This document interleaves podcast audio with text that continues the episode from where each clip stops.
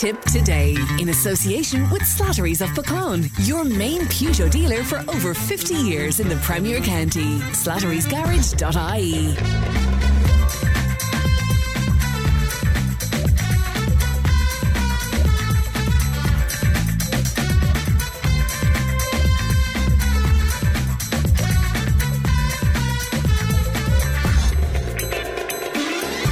morning. Welcome along to Tipp Today. 1800 938 007. Our free phone number won't cost you to make a call, and Doc is looking after the programme today. Coming up on this morning's show are some healthcare professionals lacking empathy when delivering bad news.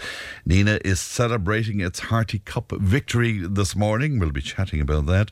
The increasing pressure on the rental market and our Irish people being pushed out. We'll go to Meitheal in Thurles to speak to the incredible people there ahead of Sarah's cycle this month. Our agony aunt Phil is with us. Uh, Ali will um, look at life after death experiences on this week's conspiracy slot, and our psychotherapist Susan will be in studio with us as well. So all of that and much, much more on the way. Of course, you can text and WhatsApp. Uh, 083 311 3311. You can email tipptoday at tippfm.com at any time at all. Let's have a look at the front pages today. Uh, right across the front uh, pages, needless to say, news that uh, King Charles has revealed he has uh, cancer. And uh, one of the uh, stories being that Prince Harry is flying in to be with his father after not being uh, in contact all that much for the last uh, nine months or so. Uh, the main story on the Irish Indo uh, more than two out of three GPs in rural Ireland are not uh, taking on new patients, and some have waiting times of up to two weeks for an appointment. Now, that's no surprise to us here on this programme because we've been hearing about it um, all of the time over the last few years.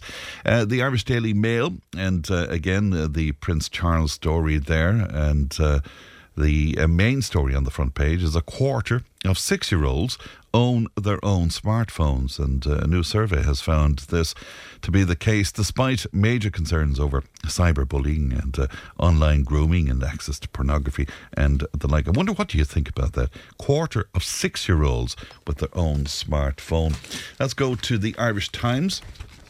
And uh, uh, wonderful picture uh, dominating the front of the Irish Times. The fir- First Minister uh, Michelle O'Neill and Deputy First Minister Emma Little Pengelly greeting the Taoiseach Leo Varadkar uh, with a little kiss as he arrives at Stormont Castle yesterday following uh, the restoration of power sharing in the north. Also on the front of the Times, plans are being made for an urgent catch-up vaccination programme for young adults against measles after the HSE warned the probability of an outbreak in Ireland was very high. And also, uh, great news for the Cashel Palace because they've received a Michelin star for the Bishop's uh, Buttery at the wonderful Cashel Palace. And uh, many, many congratulations indeed to them, and well deserved too. The Irish Examiner, uh, finally, and uh, the main story there. Um, a beautiful soul, inside and out, and one of a kind. Uh, that is how two of the three young friends killed in horror crash in Carlow were remembered at their funerals yesterday. So that's a look at what's making headlines today. If you want to make comment on any of that, 083 311 3311. Now, many people are lucky with their experiences in the health services and uh, being in the care of very compassionate and uh, very kind nurses and doctors, but others are not so lucky. And after listening to our interview with Marguerite last week, who was diagnosed with Alzheimer's, um, one of our listeners, Desi, was in touch and joins me now. Desi, good morning to you. Yeah, hello, friend. And uh, good, good to talk to you today. Um, will you tell me about your own experience, Desi? Because you were diagnosed with cancer. How was that told to you? I'll, I'll tell you, even before I start now, friend, the first thing I'm going to say is I've absolutely total respect for all doctors and, and nurses and the doctors, and I've been wishing awful lot of doctors over the years, and absolutely great respect. Can you hear me, Frank? Yes, I can hear you perfectly, Does Yes. Yeah, but in saying that, no, it's uh, I'm going to make this fairly fast. I I had problem with the cyst in my eye, mm-hmm. and then I was just sent to a hospital, and next, what you call it, uh, the Lancet. And they said that shouldn't come back. And next, uh, two months later, I went and I assisted the eye again, and Lancet, and Mhm. next, that shouldn't come back. And, and the third time I went down, the phone rang inside in the place where I was uh, getting the assistance. Yes. And this doctor arrived in and he says, What are you doing with this chap's eye? And they said, We're lancing it. And next, uh, the doctor said, No, I don't want that lens. I want a biopsy of that thing in the corner of his eye. And I want the results of that. So that was fine. They done biopsy that day. hmm And I went down three weeks later, and I went down. A, a, a friend of mine, she she brought me down Yes. to, to the hospital, and next, um, what you call I was in the hospital. Now there were a big crowd there, hmm a big crowd in the waiting room, like you know. And I was just waiting. I said, God will be here all day, like you know, before we called in, like you know. And the doctor comes out, and he says, he called me name. And he says, uh, we got the results of that biopsy. That's cancerous. You have got go to reception. She'll sort out the thing. You have to go to Dublin. Uh, hold on now, Desi. Was this in the waiting room In the waiting room, yeah. with other people around? yeah, the place was full, My God. you know? So this was the It- first it- you heard of of cancer. This was the first. Yes, and it was. And, and you know, it, it broke my heart, like, you know, because, look, at that time or at this time or at any time, when you hear the word cancer, that's it. You know, And, and were you on your own? Were you on your own in the No, waiting I was no, no. There were a, a, a friend of mine. She she drove me down, and Okay. she was as sho- shocked as I was. And and how did you react to that, Desi, when you were I told? didn't actually. I didn't react at all because I'll tell you this much. On our way back, we, I, I'm not going to say where we stopped, Mm. but um, she said we're going to have a petite, like you know. And I went, I don't want a petite. I'll have a brandy. I said, like Mm. you know. Yeah. which I wasn't even drinking at the time. And what call it, uh, when we did arrive home, uh, uh, she was driving. She got out of the car and she, she went in. She said, Lord, to miss me mother. She said to her, uh, uh, he got the results of cancers. Now, my mother was, went, she wasn't well. And I, it's not to say she wasn't well, but she, she started crying Yes, of course she did. Yeah. you know, and I thought it was. It's just the the approach. You, you used the word there last week, empathy, like you know. Yeah, But yeah. I think a doctor should be able to call you into the in, into his own place and say to you, you know, what, what's wrong and what's expected, and that's like you know, I have been up in St Luke's, up and down then the whole time, like you know, but at least I knew what was wrong then, like you know. But I'm I'm grand. And so when they were lancing um, the the the growth in your eye, were they doing the incorrect thing then, Desi? Were- Should, Uh, should they not no. have been doing that? They were doing the incorrect thing because they took it for grant, granted that was um, a cyst, and it turned out it was um, cancer. My God. My They God. didn't know it, and only for that phone call, and that doctor going in Yeah. and answering the phone and looked over. Uh, as a, a person said to me up in up in St Luke's in, in Rathgar, I said, "Listen, what's the outcome of this?" He said, "Well, I've a now he was a trainee doctor, and Mm. he says, and uh, he says, I've a feeling that you won't lose your hair." And you know what I said to him? I said, "What good is a person with a full head of hair inside in a coffin?" My God. And what sort of treatment were you put on then, Desi? What? I, I had radium and I had I, I didn't have chemo. Right. And are you, are you finished all of that now? I am, yeah. Right. And and what is the situation now? What have they told you? I mean, are you cancer free, Desi? Yes, I am, yeah, but there's a friend of mine who was cancer free and she ended up dying of cancer. You know?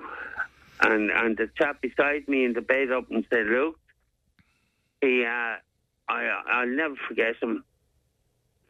Because he have a relation uh, he, here in town and uh he he had died coke, a bottle of diet coke, and he, he gave it over to me, and he said, "Listen, you have that. I won't need it." And, and the next morning, I woke up, and there the curtains were pulled around, like you know, he died during the night, like Oh you know. God. Oh my God. Um. And li- listen, friend, before I go, Yes. Yes, Desi. Of course. can I, you know, just to lighten the subject a small bit. Mm. Uh, I, I went in for a pint last last Saturday. Mm. into a pub in uh, near enough to where I, in in the old bridge, in other words, Mm. and what you call it, um, and I went out. I, I had a pint. I was watching the t- Tipp Dublin match, Mm. and I went out. Can you hear me? I can hear you fine, Desi. Yes. Yeah, I went out for a fag, Mm-hmm. And I was there watching the match, and the door opened. This other person came, comes in, and he, he went out for a fag as well, like, you know. Mm. And next, uh, he just said to me, he said, uh, Jez, you're on your own, he said. Mm. And I said, I am. I'm having a fag and I'm watching the match. And are you, are you from Clonmel? He said, and I said, I am. And he said, I work in Clonmel. I work in the creamery. I said, did you ever know Johnny Luby? he said, I am Johnny Luby. Oh, that's very good. That's very good. I indeed. thought that was great. Right, so he was smoking and drinking there as well uh, over the weekend in He- the old bridge. You can't beat it. Desi, I'm delighted you're well, and thank you for. And you should not have had to put up with being told that in that fashion. It's an absolute disgrace. I yeah. Well, what harm? I'm over that now. Yeah, I know, I know. But thank you for telling us your story because it highlights um, what we hear it quite often here that people are told inappropriately that they, they the the bad news. Good to talk to you, Desi, and we wish you well for the future. And thank you very much indeed. All right, we'll take a break. It's uh, eighteen. eh, What is it? Eighteen minutes past nine. Back in just. Tipp FM's Tipp Today with Fran Curry. In association with Slattery's of Pecan, Tipperary's main Peugeot dealer. Slattery's Garage Pecan, the name you can trust for over 50 years in the Premier County. Slattery'sGarage.ie. No, a big response uh, to uh, Desi. Uh, one listener saying, uh, just listening to that poor man explaining how he got his diagnosis of cancer, it's disgraceful. It's a total breach of confidentiality. And uh, the doctor that did that needs to learn how to and where to discuss patients' medical uh, details. Can you imagine? I mean, a packed waiting room and the doctor comes out as if he was talking about, I don't know, the common cold or something, and he delivers um, life changing uh, news to, to the man. I mean, it's just unforgivable. Uh, many years ago, I saw a similar situation with, with my own family, in, where, where devastating news was given in, in the corridor of of a hospital. And again, it was extremely unfortunate. And my friend uh, Joe Noble was on, and she says, "The poor man, I absolutely feel for him. As you know, Fran, I was told some news while on a trolley in a corridor in a hospital, uh, while there was nobody with me. And in my take, uh, in my case, thank God, it was misdiagnosis. But those words, cancer." Absolutely horrific, says Joe on 083 311 11. Now, there was much celebration in Tipperary Town last week with the opening of the new HQ for Nephin Renewables. And speaking at the opening, the Enterprise Minister Simon Coveney said that Tipperary can be the centre of a new biogas industry in Ireland. But John is not so sure, and he joins me now. Good morning to you, John. Morning, Fran. How are you? I'm very well indeed, and good to talk to you today. Would you tell me about your experience in Kildare, John? First of all, many thanks for allowing me onto your, your program. Very welcome, Fran. John. Very welcome. yeah, I was driving across Kildare. Now, I'm not too sure. I was on sat nav, and I'm not too sure exactly where I was because you just follow the sat nav and keep going. But suddenly, I got this terrible smell, and it was weird. It was it was kind of a gaseous smell, but it was obnoxious, hmm. absolutely obnoxious.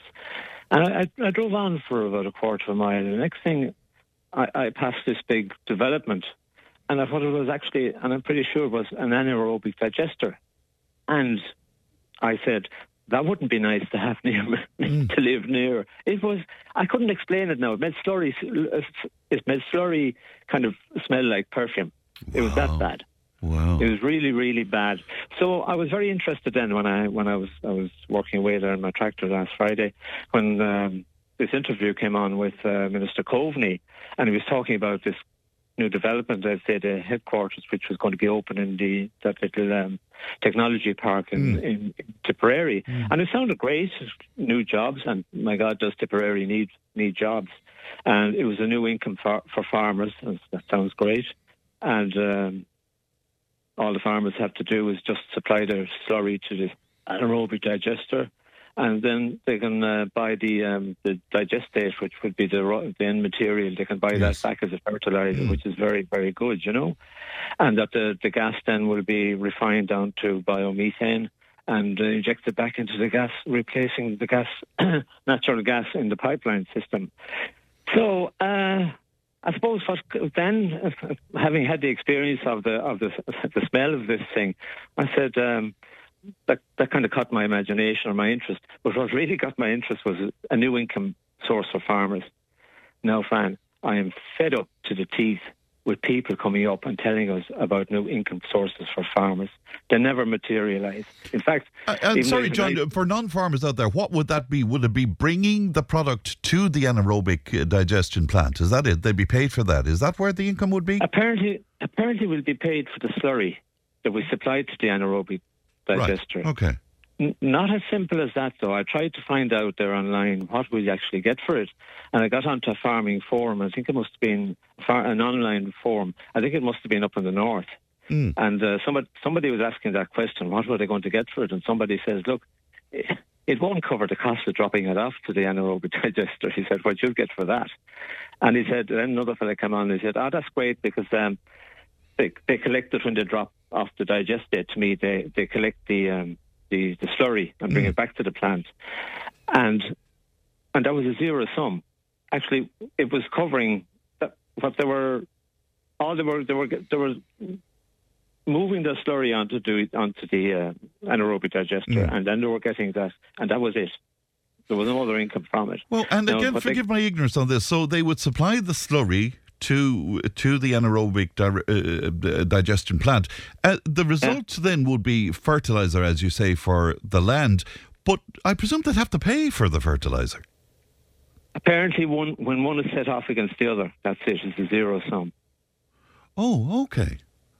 So they get back the fertilizer they would have lost by exporting the slurry. So they end up with the same amount of fertilizer, even though the new fertilizer is uh, more environmentally friendly. But the new, uh, whereas it won't be running off into waterways and things like that. Yes, yes. But and we're told the- it's going to be a major role in helping us to meet the climate ambitions, I suppose, by reducing the well, emissions. And well, that, that, that, that aspect is the methane or the biogas. the biomethane, biogas. yes. Biomethane, yeah. Well, the biogas, which is then converted into bio, bio, cleaned up and converted into biomethane, that is a win-win. But from what I can see from this forum, there was no win-win for farmers, and the digestate that comes Mm. back that can be washed into rivers as well. right, but I guess No. it, it wouldn't be as harmful as the slurry, would it? It would, it would be apparently just as harmful if it got washed into the rivers. It's, it? it's, it's got this nutrient value, same nutrient value as, as that. So I said I'd look on a little bit farther. Yes. So I I went and I looked and I found out that, uh, about this Teagasc anaerobic digester that they have and they're building a new plant in Grange. I actually saw it during its development stage when I was up there at a conference Mm. or at an open day. So the bottom line there is when you the bottom line, get to the bottom line. Payback is dependent on a suitable refit, which is a, a subsidy for the substate substrate, substrate being digested. So again, there is no profit in it. It needs um, it needs subsidies to operate. Now, people make big noise about how, how many digesters are in the north and in Denmark. Both systems are heavily subsidized. Yeah. So the out, so, uh, so what are you saying to me? The bottom line on this is then, I mean, you know, I mean, there there was all sorts of fancy talk about how effective this was going to be last week and how this was a step forward and stuff. What what are you saying to me then, John? Well, if you could take a case study of the the anaerobic digester, which has been developed in, in Grange up in County Meath, they, they're they're doing it on the basis that there will be the slurry from a thousand cattle will be sold to the people that have the anaerobic digester, or well, will be used in their anaerobic digester. But it's not just slurry; you need grass to go with it. You know, you can't just put in slurry and get gas from slurry.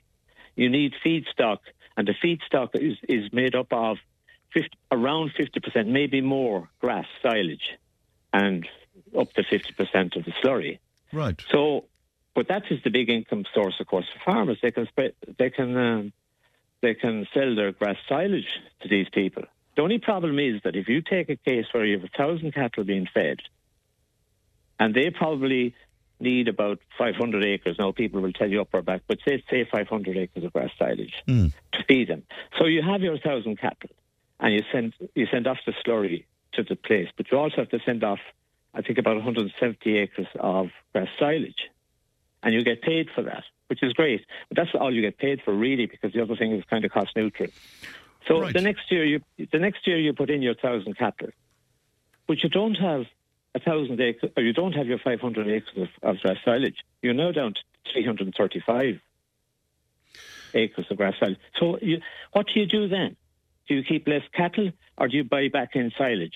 Which means that you've sold silage, but you have to buy it back in again. The bottom line, Fran, is that this is using our biomass in the form of grass silage, which is supposed to produce, which would be fed to cattle, which would be to produce food. Mm-hmm. In other words, our our our crops which are used to, to produce food to feed people are now going to be used to produce energy.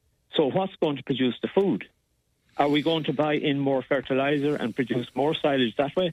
But then that's counterproductive because that's polluting the atmosphere right. by putting and, and on more. John, why isn't there more discussion around this? Because this is just being held up there as being an ideal. And and then you mentioned Denmark. So Doc did some digging for me and seemingly the first plant on an industrial scale that was built in uh, Elsinore in Denmark in 1990, capacity there 20,000 tonnes. Uh, the plant eventually closed down because of the high operation costs. Well, I was abroad. I did a bit of work at this. I, I, did a course in TI. I don't know what it's called now. It was Tipperary Institute when I was there. and we went to see anaerobic digester down in Kilkenny. It's been closed down. It wasn't economic. We are out in, in Belgium. We went to see one in Belgium, and it was closed down. It wasn't economic. But just why is it being done? Perhaps I could draw your attention to uh, an address made by the IFA president to the Joint Oireachtas Committee of the Environment and Climate Action back in July 19, 2022 and he gave us the very, very same talk that Simon Coveney was. It was nearly, you could say copy and paste. He ran. They seem to want to be. They seem to be worth. A lot of our farming organisations seem to be suffering from this best boy in the class syndrome. You know, if something is promoted by somebody, they'll jump on and say, "Yeah, that's a great idea." I mean, look at the problems we had, Fran, at the moment with all these protests over in Europe. Yeah. Yeah. What are they protesting about? We have the very same things happening here in Ireland, but there has been a total silence from all our farming organisations to the problems. Last year, our single payments were cut. Now, the single payments, people mightn't understand, but to allow farmers to produce food mm. at a reasonable cost in a high cost environment. And basically, most of the single payments, most of the, the only income most farmers have in Ireland are the single payments. That's their income because the, their, what they get for them for their food they produce only covers the cost of producing it. In some cases, it doesn't even cover that. What did they do last year? They reduced that. They slashed that single payment without saying a word, and nobody seemed to know about it. And then, do you know what it is? It's really good. The, the what was taken off the singular payment then was used as a, a base to get people to put do environmental actions like Yes. planting things. And, Well, and th- if that's what was behind the cuts, was it not? I mean, in the first place. Well, yeah. But then, do you know what they call these new payments, these payments for this new uh, acre scheme? what? The government, they called it a new income source for farmers. They had a cheek to say that. The money they had taken from these poor misfortunate divils, l- luckily I can p- And a still, few wasn't my that own whole farm. wasn't the whole acres thing? Wasn't it oversubscribed in the end, John? I mean, you know. They've no choice. Their Yeah. back is to the wall. That's the problem. It's like, it's like, I mean, it, it is so horrible for a government to do that. And and can I just And- talk to you about the demonstrations because the demonstrations right across Europe, um, particularly I suppose Germany and France, I mean, were really, really, really tough demonstrations, tough protests, and um, some unfortunate stuff going on as well. By by comparison, what happened here in Ireland was very benign. So why are Irish farmers more accepting, I suppose, of Well, nobody really knew. I was talking to a consultant recently, and he said, a guy rang him up, he said, My payments are back this year. What happened? And the consultant said, I tried to explain to you last spring what was going to happen, but you must have forgotten. And he had forgotten, so the penny hasn't really dropped. And I mean, they talk about new income sources for Ireland. Our chief, the head, the new head of Teagasc, has said that part time farming, he sees it as a good thing. I mean, somebody described part-time farming to me recently as farming by flashlight, you go and you do your day's work, and you come home, then you get out your flash lamp, and off you go and do your farming. The situation is got so ridiculous, but the deafening silence coming from all our farming organisations on the issue, why they want to do that and want to be, it's a, I call it the best boy in the class syndrome. They want to be really nice to to the to to the um, to our government. They do, but wasn't, an- wasn't the IFA behind, in fairness, the protest last week, were they not? No, it, they came out in solidarity with their European counterparts. They were embarrassed into it. Embarrassed into it. It was it was an absolute disgrace. They, they didn't come out to support Irish farmers. They came out in solidarity with their European counterparts. Just think of it. There have been the deadly silence that has been going on from all our farming organisations, where the poor guys, well, I suppose the poor guys now they're relying on this money. eh, Uh, they're gone out to work now at this stage. Can I uh, and can I just take you back then to what happened in Tipperary with Nephin Energy and all of that? I mean, one of the things that Simon Coveney said, I just have it here in front of me, John. He said not only is it a positive development in terms of climate change and energy transition, but uh, Nephin renewable gas biomethane production will benefit rural communities across Ireland by generating jobs and creating new revenue streams for farmers. But you are saying that that is not the case. That at the end of the day, those revenue streams will be modest, if there at all. Exactly. And if there will be a revenue, if you want to, I'm getting fe- I'm getting feedback now from you. If we want to get um, if we want to get revenue, we can sell our grass. But if we want to stay in farming, we have to buy back the equivalent amount of grass. And again, it's, look, the biggest problem with methane and cattle is what comes out the front end. Yeah, yeah. That seems seems to be forgotten. Yeah, This is what comes out the back end. And this is put into our slurry tanks. We then have to agitate that slurry, which will reduce methane, and we know has had terribly sad consequences where Yeah. people were died. So there's methane reduce, uh, uh, there's methane uh, released at that stage. It's then taken off to the to the to the anaerobic digesters, uh, which never leak and which are well enclosed, except for the one I came across in County Kildare. So, like, come Yes. on, I mean, and there's no I mention in anything that I could find this morning. There's no mention of a smell from these plants at all. No, no It mention. release uh, the process releases. Um, um, where have I got it here? Someplace. Uh, uh, hydrogen sulfate, right. which is like rotten Like eggs. su- It su- be- sulfur type of smell, I guess. Yeah. It's rotten, yeah, and that is and that is that is supposed to be the the digestate. Then is supposed to be very benign. It smells quite sweet. It smells like perfume. Again, on a farmers forum that I came across, I think it was over in the UK where they'd spread this digest this, this this raw material that comes out at the end or the, the end Yeah. product, and they said it was absolutely stink. So what we read and what actually happens, the seems something that's. Yeah, Ma- Martin was on to us and he says, check out Ear to the Ground last week. They covered a digester, uh, digester in the north. Now, I don't know what, what that was about or whether that was positive or negative or what. You didn't see that program, did you? No, I No. didn't. see Okay, it, so. I'm, I'm not No. sure what that is. Somebody else saying use maize, not grass. More maize for an acre uh, than grass. Does that make sense to you, John? Probably, but that uses a lot of fertilizer, and it uses uh, it is something that would go into animal feed, which would eventually produce animal food. So you're taking away from the food chain. You reduce the food supply. All right. Uh, Just before I let you go, look to the future for me. The future of farming. Let, let's say the next decade, John. What, what do you make of it? Well, first of all, young people are, aren't coming back. Young people aren't stupid. I met a couple of young people up at a conference in uh, to the beef conference up in uh, Ballinasloe there a month or two ago, Yeah. and uh, they were doing ag science. A lovely couple, very modern for want of a word, fabulous couple.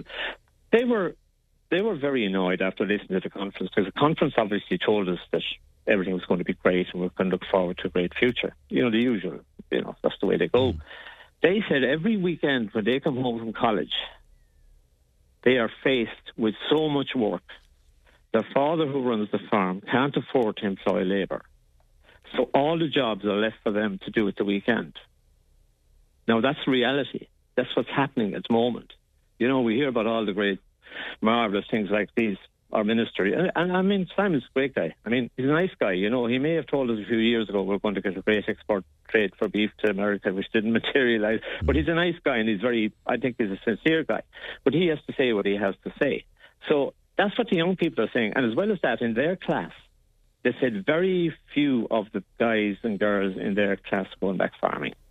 So what is going to hap- happen farming? I don't know. Well, it's going to be looking at the bigger farms, I suppose, huge farms, I suppose, on industrial scales. Is that what we're looking at? Well, are we looking at the American system where you get huge, huge farms and you, you have to import cheap labour? They import it from Mexico. From we'll try and Mexico, import it from somewhere else. So is, is that the future? That doesn't make a sustainable rural area that the minister is talking about. Yeah. And it doesn't, and it, it it's not, uh, and again, when they have the power, they will have the power, those big, huge conglomerates will have huge power when it comes, like food is the most important strategic commodity in the world. We need it more, every morning we get up, we need food. But Yeah. the EU is playing is playing is playing a dangerous game at the moment, and they, they talk about this. There was a hubbub there um, a few weeks ago about this new bioeconomy campus in Lisheen. You probably came across that. Did sure. you hear about yes, it? I did indeed, yeah. So it's that's bioeconomy is based on biomass, and like we're t- we've been discussing biomass there for the last few few minutes, and but this is supposed to do away with all fossil fuels. It's all going to be run. So how is our how is how are we going to grow the biomass to replace fossil fuels? How is that going to happen? Everybody said all our county councillors were delighted, from what I could hear on the radio, about this new facility in Lisheen. And actually, apparently, one of these new biodigesters and aerobic digesters is going to be based in Lisheen, which could be interesting. Um, one of our listeners says it's not a profit making exercise, and he's referring to the anaerobic digestion. It's designed to address climate change. Uh, says one of our, our listeners. Will you stay with me for a moment, John? Because I think Francis is with me on the other line. Francis, good morning to you. Good morning, Fran. And thanks for coming on with us. You visited uh, the um, uh, the one in Kildare, I think, Francis, did you? Um, I did, Fran. Yeah, I was on a rural development um, committee with ICOS, and we visited one in Norning Kildare there approximately three years ago. Yes. Uh, very interesting place. Uh, it was mostly waste food from supermarkets that time. Now they hadn't got into the farm waste, but uh, we're, we're um, getting into that. Uh, they're probably into it now. Yes. There's extra machines that have to put on to, to um, cope with the silage and the slurry. Right, but But you didn't experience any end of it- smell, did you? Oh, yeah, yeah, I would, yeah, you would get a smell, but nothing obnoxious, like nothing more than what you'd have in your own farmyard when you- you're dealing with silage or slurry or food waste. Right. You- You're going to have some smell like this. There's no doubt about it. Hmm. But nothing that it, it, it turned your stomach, you know. So you, you think it's a positive for, for Tipperary then, uh, Francis? Oh, I think it's a, it's it's very very positive for Tipperary. Yes, Yeah. um, for the farming community alone. Um, I think for especially for the beef farmers, the way beef farming is going, that they can they could produce silage or maize or beet Yeah, and, and, and when Simon Coveney well. when Simon Coveney said, yeah. Francis, that it's creating new revenue streams for farms farmers, do you go along with that, for instance? I would go along with it, yes, and and it's definitely helping, and it will help the, the big dairymen that are uh, have nowhere to go with their slurry and with the nitrates directive.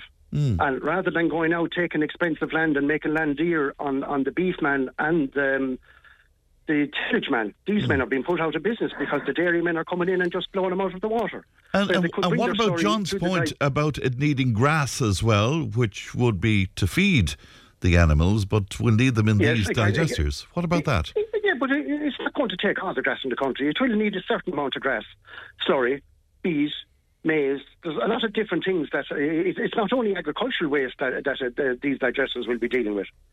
They'll be dealing with um, products from supermarkets and uh, restaurants and aisles and all, all, different things. You know, it's not only slurry. All right, stay with me for a moment, Francis. We, John, yep. what, what's your reaction to what Francis is saying there?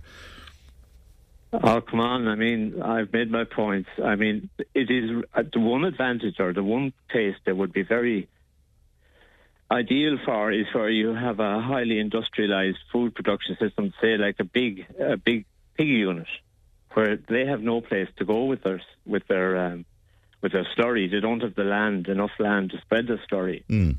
So it's ideal for them. They can get get rid of their their slurry. They, they would probably be charged for for taking the slurry. They won't be getting an income stream from it. As I explained in the other case, there doesn't seem to be any income stream from it. I mean, we can all sell silage if we want to. We can all do marvelous things.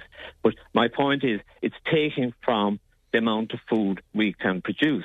Mm. So, like in the case of the thousand cattle and the slurry and the 170 acres of grass, if he wants, if somebody has a system like that and wants to go down that route, the next year he can only carry 600 and something cattle because he hasn't got enough silage left to, to, to feed them and that would continue on until he'll be mm. he'll, have, he'll, he'll, he'll, he can right. close him down. So, right. I mean, it's ridiculous then not to take a, a bigger view of it.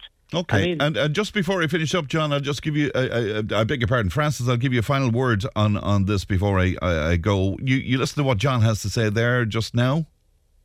Yes, but to, re- to reach our emission targets by 2030, the government are going to have to do something.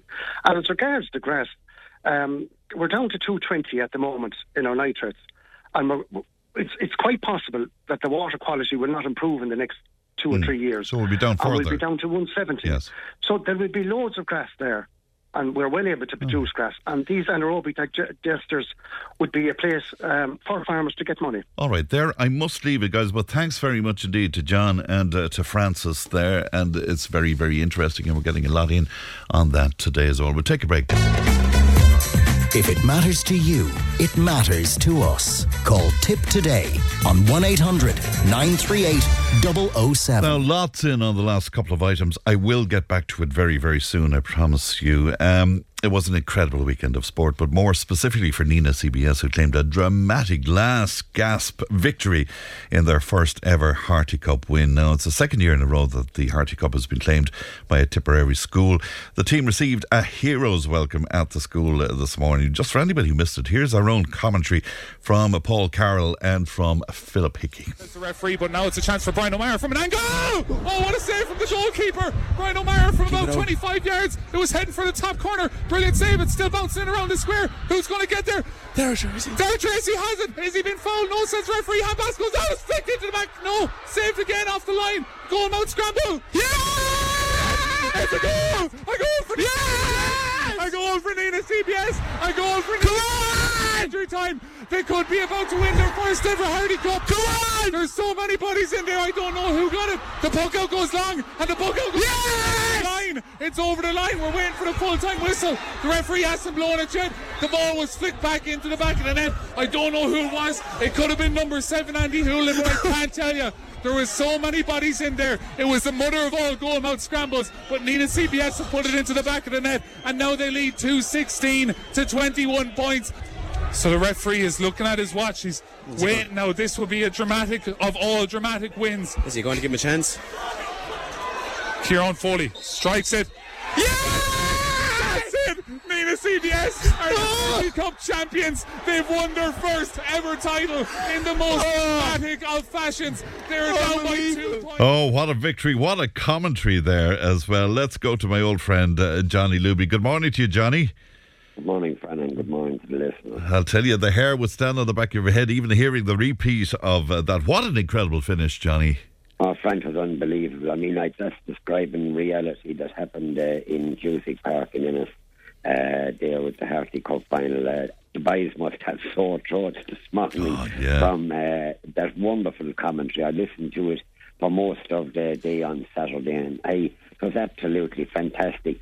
Nenagh CBS, which has been there a long time, they've been beaten, I think, in five or six finals, Mm-hmm. and there was one or two occasions where they could have won, but they had no lady look uh, as such on the day. But last uh, Saturday, uh, of course, uh, they had come through a tough, hard campaign, and there was little between the three or four teams. I mean, Thurles CBS were only beaten a point or so by Ardscoil Rís as Yeah. well. Uh, and that, and lo and behold, Andy Duff, uh, the wing back for uh, Nenagh, uh, strikes the ball inside, and as Micheál O'Hehir would say, inside in the, mid- the middle of a huge shemazel. Lads fighting for their lives and diving on the ground to stop the ball going in, and lo and behold, uh, young uh, uh, Duff uh, sticks the ball in the net. You know, it was absolutely wonderful altogether. Yeah, and uh, how special is that? Because I mean, you you have personal experience of, of this. How special is the Harty Cup for a, a school, particularly when when there's victory, Johnny? Oh, sure. Frank is absolutely fantastic. But look, when one looks at the catchment area and the likes of uh, Nenagh CBS with Ballina represented, Burgess, Nenagh Rogue, Kildangan, Moneygall, uh, and all of those, Borrisokane, and uh, you also have uh, the silver mines and that. For them areas, it's absolutely fantastic. You know, what it won't do for Holding uh, uh, isn't worth talking about. It will do fantastic. Uh, uh, uh, fantastic for the Holding clubs around there and for Nenagh Town itself you know, a town that's absolutely burned for sport, top of the league in rugby, and the hurlers needed this then to kind of balance it up and show that we have youngsters coming through in hurling and that. Uh, and for the coaches, you know, uh, uh, it's unbelievable. Nenagh uh, manager Donegal O'Donnell, he said his players had taken belief from the history-making exploits of their younger classmates. That was the under 17s coming up who won the uh, Dean Ryan this year as well. So, like, it's very hard uh, to win any competition in Munster because, and especially the Dean Ryan and the Harty Cup, like, they're the blue ribbons of hurling, you know. And he said that when he saw Cashel last year winning it for the first time, and uh, Scariff, I think it was the year before that, all winning it for the first time, and he said it has to be our turn now. And he certainly put the belief into the young fellas, you know. And I suppose young McCarthy there, I don't know the chap, but playing with the likes of Toomevara in senior hurling championship, and then going in training as a young fellow of 18, maybe with the under 20s in Tipperary, and also on the senior panel, maybe for bits of games here and there. Hey, friend, it's unbelievable, and one would say well done to the, the mentors and well done to the parents and uh, the schools, the national schools that brought them through, because most of the national schools they do uh, uh, bring out the youngsters for hurling and all of that. And the amazing thing about it is now, I was delighted to see it, is that three or four of the uh, so-called senior players on the Harty Cup team, they were actually the mentors on the sideline for the team in the Dean Ryan Cup. So, like, they were bringing them all through together. Which is so important. So, so does it bode well for the future of Tipperary hurling? Because I mean, as you know, I'm not a sporty, but I mean, some of that hurling looked to be top notch, Johnny. I mean, Oh, can, can we expect that this will feed in to the senior teams? Oh, friend, we certainly can here and there. You'll you'll definitely get a couple of players off of them. People might think out, oh, we get a nest load of players. Listen, you'll probably get two or three players. I had seen Nenagh play below in Bancher there about three weeks ago, and I suppose the hard look about him that day wasn't that they won it so easily. And sometimes when you win a match by maybe 16 or 17 points, you don't uh, learn, an, uh, learn an awful lot. You might be covering over a few cracks here and there. But then they had a, a tough one games after that. And look, hey, it's unbelievable, friend, isn't it? I'd, I'd love to have been in Nenagh this morning. Oh, uh, so, there, uh, yeah. uh, you know, up at the school and back down at the, the town and uh, that. And I've no doubt there'll be feasted uh, uh, all over the place, you know. And they're into a, a I think there's an All Ireland semi final now, and I think the losers go through again. So it could be out Scotland against uh, Nenagh eventually down the line in uh, an All Ireland colleges hurling.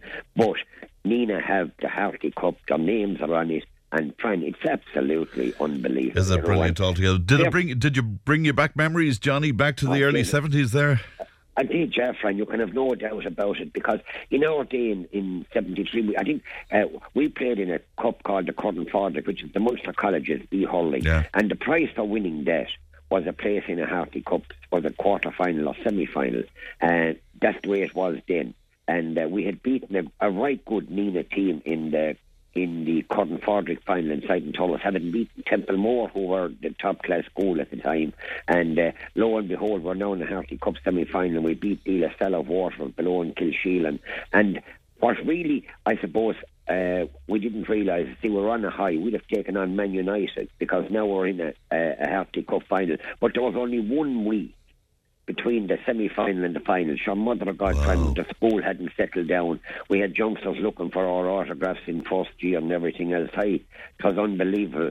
But as I said on uh, was it Saturday last, we our Friday I was on, which mm. we hmm. know what it's like to be beaten, and it's not a nice bloody oh, thing. God, you know? I can imagine. So maybe yeah. maybe Donegal Donald might have said it to uh, uh, the Nenagh lads. Hey, but the fella down there in Cashel, Johnny Luby, he knows what it's like to be beaten. So we're not going down that uh, yeah. that road, you know. But hey, but friend, for the parishes as well around the ah, place. brilliant, brilliant. You know, it's yeah. unbelievable. I heard your friend there. God, that's a rough subject you're on at the moment. That emissions and toxic waste. Uh, oh. like me, well, well you, you know about all that stuff from, from again from your checkered past, Johnny, wouldn't you? I would, yeah, friend. I like look. They're talking about the rivers and the whole bloody lot. I think most towns and villages in Ireland have no treatment plants whatsoever. Yeah. There's raw sewage flowing into the river Suir and every other river that's out there. Yeah. I'd like to tell uh, uh, Simon Coveney, listen, I went fishing there during the summer, friend, and I genuinely thought I caught a salmon. And what was it but a bloody child's nappy? you know, inside in the middle of the whole Oh, you serious God yeah. Listen, before I, I, I, let you go, will you give a mention to, to rugby as well? Because, of course, great victory for Ireland over the weekend as oh, well. Oh, yeah, friend, absolutely fantastic. You know, on Friday night last, we were in Bailey's. Of course, Dermot was asking for you, but we told him we had to get out and go to TJ Ryan next door uh, there uh, to watch the uh, yes. rugby game. Hey, it was unbelievable. It was a fantastic win. I actually couldn't understand why uh, France were the complete uh, favourites. I just genuinely I thought that it was even your choice, and I couldn't understand how Ireland were two to one. But that young McCarthy, Andy Fogarty's grandson, he is such a huge that's talent, maybe yeah. a raw talent, yeah. uh, and that. But he has strength that, that, that's unbelievable. And look for all the lads there. Hey, it was fantastic, and of course the big one that they have away then is. Uh, I think they've England away in Twickenham, but they're probably at home to Scotland, Wales, and uh, Italy. And then, of course, Munster went to uh, SuperValu value Uí Chaoimh. You got uh, it right. Play, you got it right. Yeah. Well done.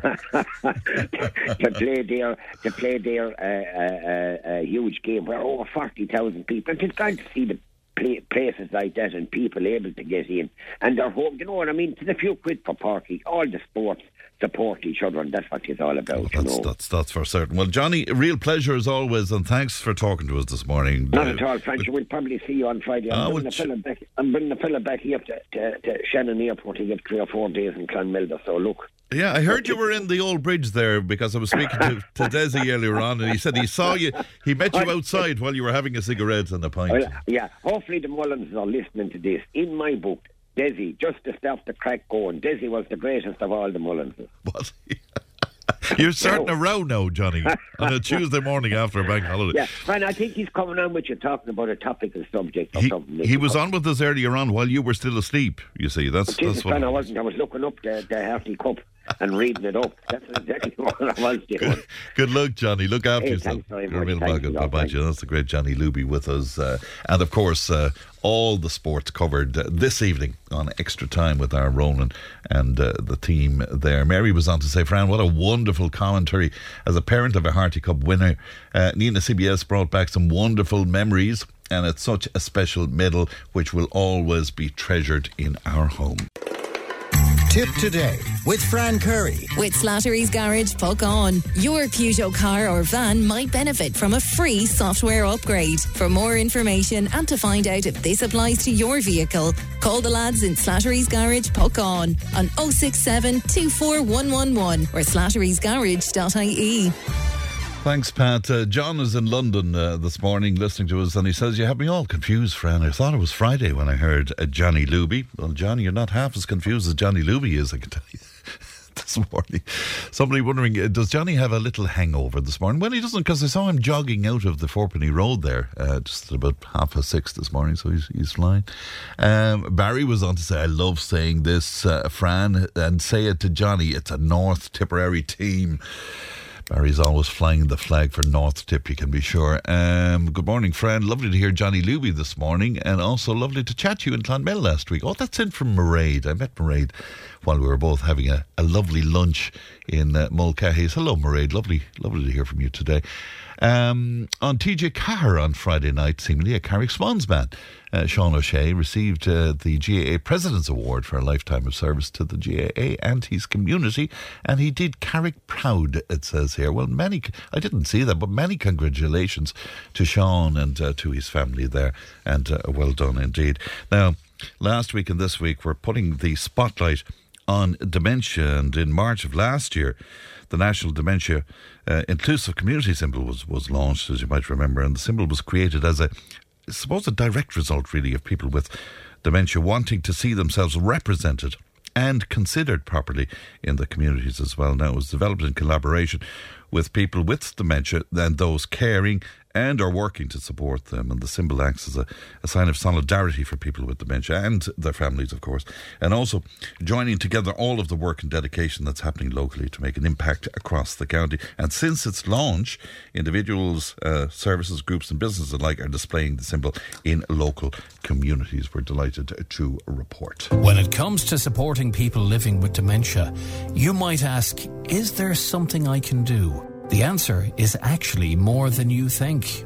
Nine in ten of us believe people living with dementia have the right to be active citizens in their communities. But sometimes they need support to stay connected and engaged. It starts with understanding that everyone with dementia has a different experience. So talk to them and their family. Ask them how they are and how you can help. Look around your community. Is it dementia inclusive? Is your social or sports club welcoming people with dementia? Is your shop accessible and are spaces and amenities easy to use? It's often the small things that make the biggest difference. By being the one person who asks, What can I do? you are making that difference. For more information, visit understandtogether.ie or call the national helpline provided by the Alzheimer's Society of Ireland on free phone 1 800 341 341 from the HSE. Thanks, Shay. Uh, 1800 938 007. That's a free phone number if you want to speak to Doc. And of course, the text and WhatsApp is 083 311 311. Now, we're well aware of the pressures on people trying to secure rented accommodation. And unfortunately, it looks like the problem is only getting worse. And part of the reason that it's getting worse is the constant, uh, constant uh, ongoing flow, I suppose, of Ukrainian refugees into the country. Now, the issue was raised in the Dáil last week by Kerry TD Danny Healy-Rae, and here's what he had to say. I'm asking for a very serious anomaly to be addressed. If you are a local Killarney or Kerry person seeking to rent a private house, the only help you will get from the state is HAP or RAS, which many house owners won't entertain. But if you are an Ukrainian the house owner will get 800 euros per month tax free. So local uh, Kerry and Irish people having to hope to, uh, to compete against that. I want the same tax exemption to apply to our own people trying to rent as well. No, being a landlord himself, of course, he's well placed to, to deliver that uh, information. But of course, the issues are not just in Kerry. Here in Tipperary, uh, the County Council sought expressions of interest for eight new houses built over the past year in Cashel. Within six hour, hours of the application going up, hundreds had applied, so much so that it led to the site crashing. Community activist Liam Brown uh, joins me now. Good morning to you, Liam. Good morning, Fran. How are you? And good to talk to you today. You you've been highlighting this, Liam, because you're hearing from people. What what are you hearing from people locally in the town, Liam? Yeah, fine. Look, I've been highlighting it for, for quite a while now. Um, I'll go on to the, the, the, Ukrainian anomaly in a minute, but I mean, look, the eight houses that have been made available in Cashel, they're the first house that have been made, cash, made available in Cashel as, as council houses for nearly 15 years. And, like, as soon as they were put up last week on the choice bid, based letting system, there was hundreds of people applied, like you just said there, which means that look, whatever eight people get those houses, and it'll be fantastic that they'll have homes for themselves.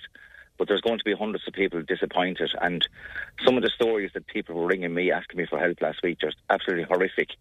And it's hard to speak to them when you realise that I can't see any end to this because I don't see any proper plan put in place by either council locally or the government nationally to fix the problem. We're simply not building enough houses and we're not building them fast enough. And now we have the Ukrainian anomaly kicking in, which is making it even harder. Mm. Because Would you explain that to us, Liam? I will, yeah.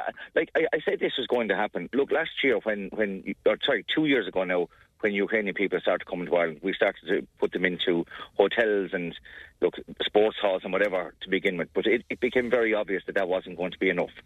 So they began to go into private houses and people said, look, if we're going to look after some Ukrainians, we need some help from the government. So what the government did was they, they gave an 800 euro tax-free payment to somebody who was looking after a Ukrainian person in the house.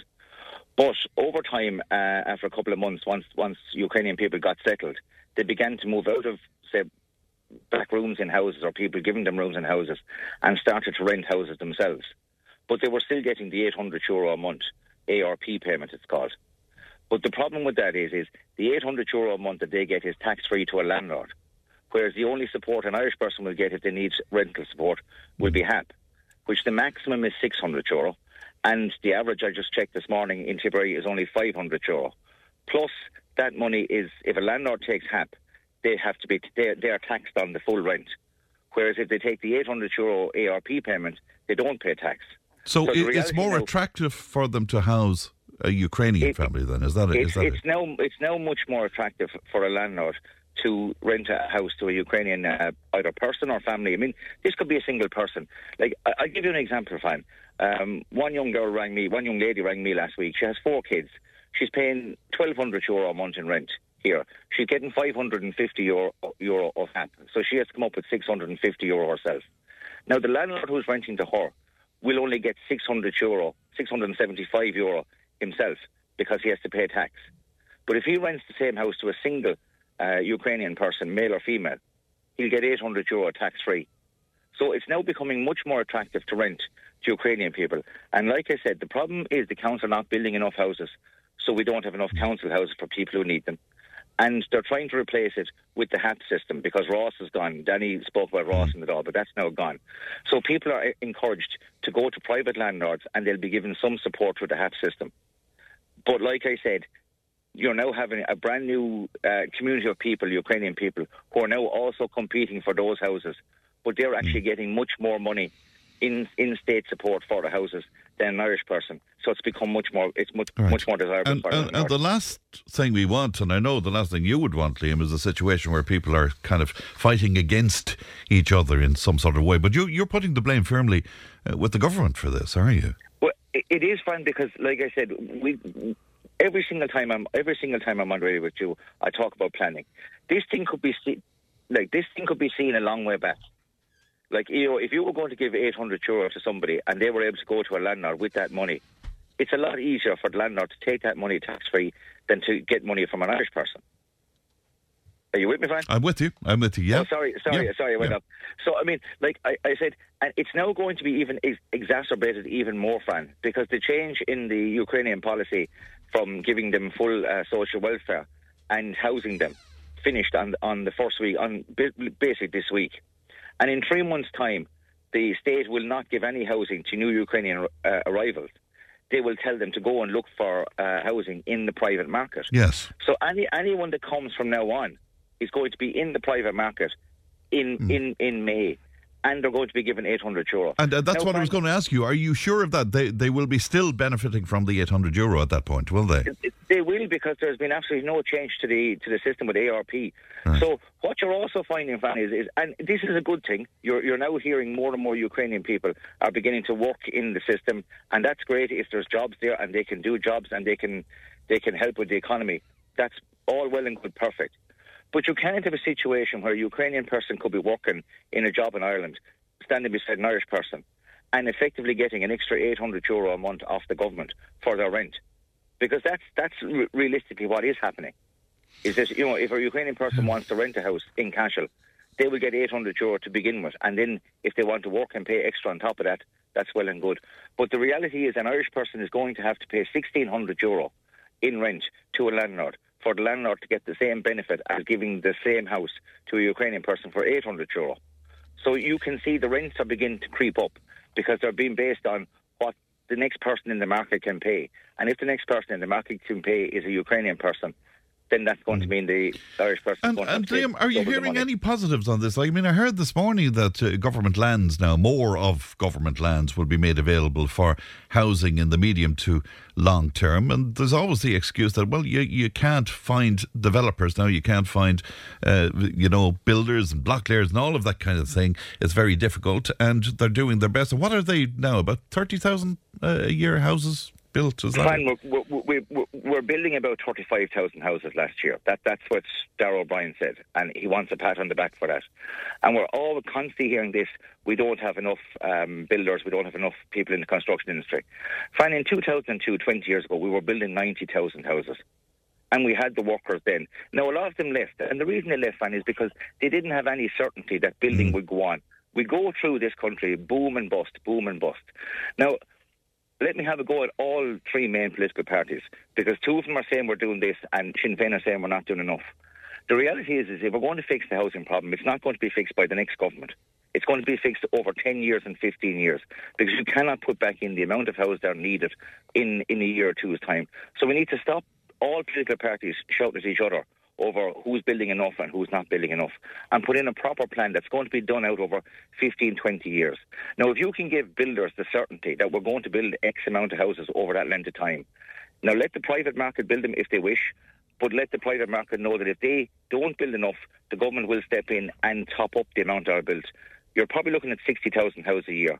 Well, that will give builders certainty that there will be contracts coming for the next 15, 20 years. The biggest fear that builders have is that they put a lot of money into a site, and like we had in, in 2008, a site gets half finished, they go bust. We have a 10 year uh, drop off in house building, in which almost no house is building, and we had half finished sites. We need to have certainty, but we need to have yeah. changes as well, Fran. For example, the eight houses built in Cashel, they took nearly two years to be built, and they probably took another two years on top of that uh, to be planned and put in place.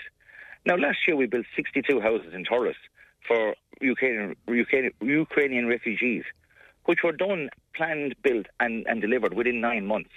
Now, those houses are fantastic houses. Anybody who's seen them has said that they would be damn glad to go into the houses. I know an awful yeah, but they, they, the they, they, were, what, what kind of houses do you call them? They were... Uh, modular, modular, modular, houses. Yes, yeah. But isn't that a totally different system? I mean, there's not the uh, it's. It's a totally different. Yeah. Of course, it's a totally different system. But we have this idea in, in Ireland that because they're modular houses, they're not good houses. Mm. Half of Sweden is modular houses. Half of Germany are modular houses. Most of the Baltic states nowadays are built with modular housing. I mean, we're still building houses uh, the way we built them 30 and 40 years ago where you know everything else. We're not building cars the same way we built them 30 and 40 years ago. If we can build houses that are a-rated, which these houses are. I mean, these are A-rated, environmentally friendly, very, very energy efficient houses that can be built within nine months. We have to look at them as part of the solution going forward. We have people building log cabins on their own on their own land, which they're getting 30 and 40 year guarantees for, structural yes. guarantees for. Yeah. You know, well, what, we had one gentleman doing it, and he was told to take it down because he didn't have the proper permission. Uh, which was absolutely, absolutely yeah. disgraceful. Yeah. You know, to, you know, a, a, person who sorted out their own their own housing need be told to take it down. Instead of actually the council sitting down and saying, look, let's put in some regulations, let's put in, uh, find out what can be done to get these houses built. Like, we're building 35,000 houses a year, Fran, when we should be building 60. Which means every year we build 35,000 houses, we're going an extra 25,000 yes. houses behind. We can see it. Fran, the last, the last figures I got for Cashel uh, were that 200 people were on the list in the Tipperary area that prioritised Cashel alone. 800 people are on the list in the whole Cashel Tipperary area. Wow. But we're, pro- we're providing eight houses when there's 800 people on a list. And that list is getting bigger. Because, Fran, there's another thing that's that happened, and it's, it's beginning to become more obvious to myself is, you know, women are finding it much, much harder if they separate to get into new housing because you know if they've if they've been with partners or they've been with husbands yeah. for a, a, long length of time, well then their housing needs are based on two people and two incomes. If they separate, they're now back down to one income, but they probably have too much money uh, based on previous incomes to get on a housing list. So they're now stuck in the rental so sector. That, that's discrimination, isn't afford. it? I mean, that really it's is massive, discrimination. Yeah. It's massive discrimination, and it's something like one one young one young lady split up from her boyfriend, and the two of them they divided up what they had, and they went their separate ways, and they were quite happy. But when she tried to get a mortgage, she was only offered forty thousand euro of a mortgage in the bank. The boyfriend was offered one hundred eighty thousand euro from the bank. Wow. Because you know, because women have, you know, there's a possibility they may have more children, or yeah. there's a there's a, a belief that because women are the primary caregivers for children, that there's more, it's more likely they're going to be out of work more often. So it's completely discriminatory against females who separated. But there's nothing has changed in the meantime to say that we recognise that this has is beginning to become more more apparent, begin begin to become more common and we've got to make allowances right. for it. All right, Liam, I must leave it there. Thank you for your time this morning, Liam. Thank you. Good no morning. Problem, Good morning to you. That's a community activist in Cashel, uh, Liam Brown, speaking to us there. 1800 938 007. Back in just a moment with some breaking news. Tipp Today with Fran Curry. With Slattery's Garage puck on. You can't beat experience. With over 50 years maintaining Peugeot cars and vans, we like to call ourselves the experts. Call Slattery's Garage for a free vehicle health check today. 067 24111 or slatterysgarage.ie. Well, the breaking news this morning is former Taoiseach John uh, uh, Bruton has died aged uh, 76. In a statement, his uh, family announced his death with uh, deep sadness. He died peacefully in the Mater Private Hospital in Dublin, surrounded by his loving family. Early uh, this morning, following a long illness, he was a good husband, a good father, and a true patriot, and we will miss him greatly, they said. Now, Mr. Bruton was Taoiseach from 1994 to 1997 former Tipperary TD Minister for State, Tom Hayes, joins me now. Good morning to you, Tom. Morning, friend. And thanks for thanks for your time this morning. Very sad news, uh, Tom. Oh, shocked! I couldn't believe this morning, and I got a phone call of John's passing. I knew he was being ill for quite some time, and you know the the stories, or I suppose the news wasn't wasn't good and going to be good, but really that he, he went this he went this quickly was a shock to everybody. I think mm. a man was so strong. You know, he's from a family of that all lived long lives and. Yeah. Um, his father lived in well, father mother lives into his nineties today. He's gone at seventy six years of age. So to just tell you yeah. uh, about life, and you know, a man that's made a fantastic contribution, and that he's taken out just like that. But that's that's it's in my sympathies, I suppose, to his family, Finola and, and his wife, and indeed Richard and his children and all, indeed the whole Fine Gael family and people that around this constituency around the country that knew him extremely well. You knew him very well, Tom. Uh, what what manner of man was he? Oh God, you know, be, he was very direct, very open. Uh, I suppose uh, very outspoken. Really, he'd tell you what. He, there was no hidden agenda with John Bruton. Mm. Everything uh, he'd tell you out uh, what the situation was, and there was no hiding behind a, a, a shroud or anything like that. Very open, very open about what he wanted to do. He had an open, he had a vision for our country, he had a vision for Europe, and a vision for the world. And I think a very, very learned man a man that was committed to Ireland so much, and he wanted, you know, people to prosper. He wanted people to do well, and he believed in the uh, an open economy, and he believed that Europe's contribution, uh, Europe to help us in in such a way, help us along that road, would indeed be really helpful. We, we, we see Stormont uh, has been put together again at the weekend. I, I often think, though, Tom, that when people list out uh, the uh, the, the the main actors, I suppose, in getting the peace agreement, um, the Good Friday agreement, they, they sometimes leave out John Bruton and they forget how deeply involved he was. They do indeed, and you know, he had a major contribution. I suppose, really, from his, his uh, from his background, um, maybe he, he wouldn't. People would have the view that he wasn't really the best raised person and probably being so outspoken and so direct and he would speak to the Protestants and indeed the Catholic community very directly and he would tell them the position. So I suppose people were fearful. But as it turned out as transpired. He was actually very very forceful behind the scenes and very very supportive of all that happened even from you know the early days and the Good Friday agreement all all, all through uh, he you know he was very very supportive of the government here and indeed helped in any way that he could to um, bring about that peace. But you know, there was huge more. The economy here, that you know, the economy grew under his stewardship by eight percent. That was the Celtic Tiger years. Yes, and you know that he he he helped in all that that work to bring our economy through, I suppose, difficult times after that. With your own love of agriculture, I guess you would have had a lot in common with him.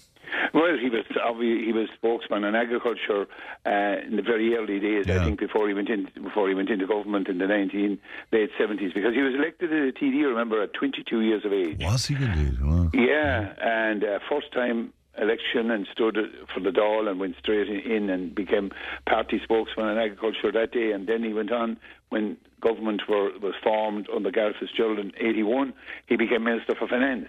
Mm. And uh, you know he, he he had huge contributions to make. But go back to agriculture, coming from a Meath and coming from a farming background, he had great knowledge, but he never really practiced as a farmer. He's more of an academic.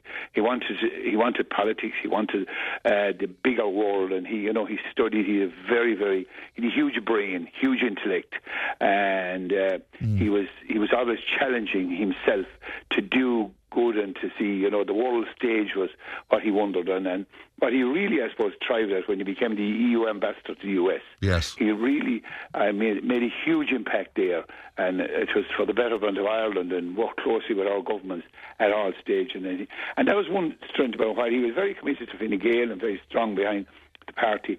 He was very loyal for Ireland and whoever was whoever was committed, whoever was the government, he was always uh, be in the background, be very, very supportive of while the politics would be played out in the Dáil, but behind the scenes, he mm. worked extremely hard for, for our country. And I think that's one of the things that he, he will be remembered for. Even in recent years, he was still rather outspoken, and as you say, speaking his mind, whether you agreed or disagreed uh, with him. Have, have you spoken to him in recent times? I spoke to him before Christmas, and Did I knew you? That, you know, I, I mean, I knew he, he wasn't too keen on talking about his, his illness and didn't want to talk. Yeah. He's very private man, and we was, everyone respected that. But you know, I kept in touch. I met Richard there some time ago, and yeah. you know, I, I actually only a few weeks ago just met a friend of his. I'd seen him out out walking there just a, after Christmas, but there, you know, he was gone very, very shook, and yeah. we, you know, the word was that um, he wasn't going to be, he wasn't going to come through it. But that's life, and you know that's what you, everyone, I suppose, a lot of people have to face, and he yeah. had to face it at a relatively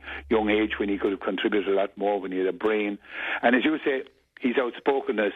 Uh, I welcome that. I love that. I thought it, that was one of the characteristics of him that you know you, you knew where you stand with John Bruton. And I remember he was here in the by-election. A lot of people around Tipperary would have met him because you know he gave one of the by-elections here. I know it's a long time ago now to be talking about it, but his friendship, his friendship with Theresa Ahearn, the late Theresa Ahearn and me, yeah.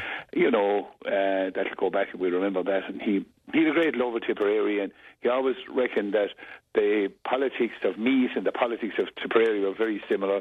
There was a lot of, um, you know, it's a good, rich agricultural area, but also very, very strong Republican, um, you know, strongholds in both our counties.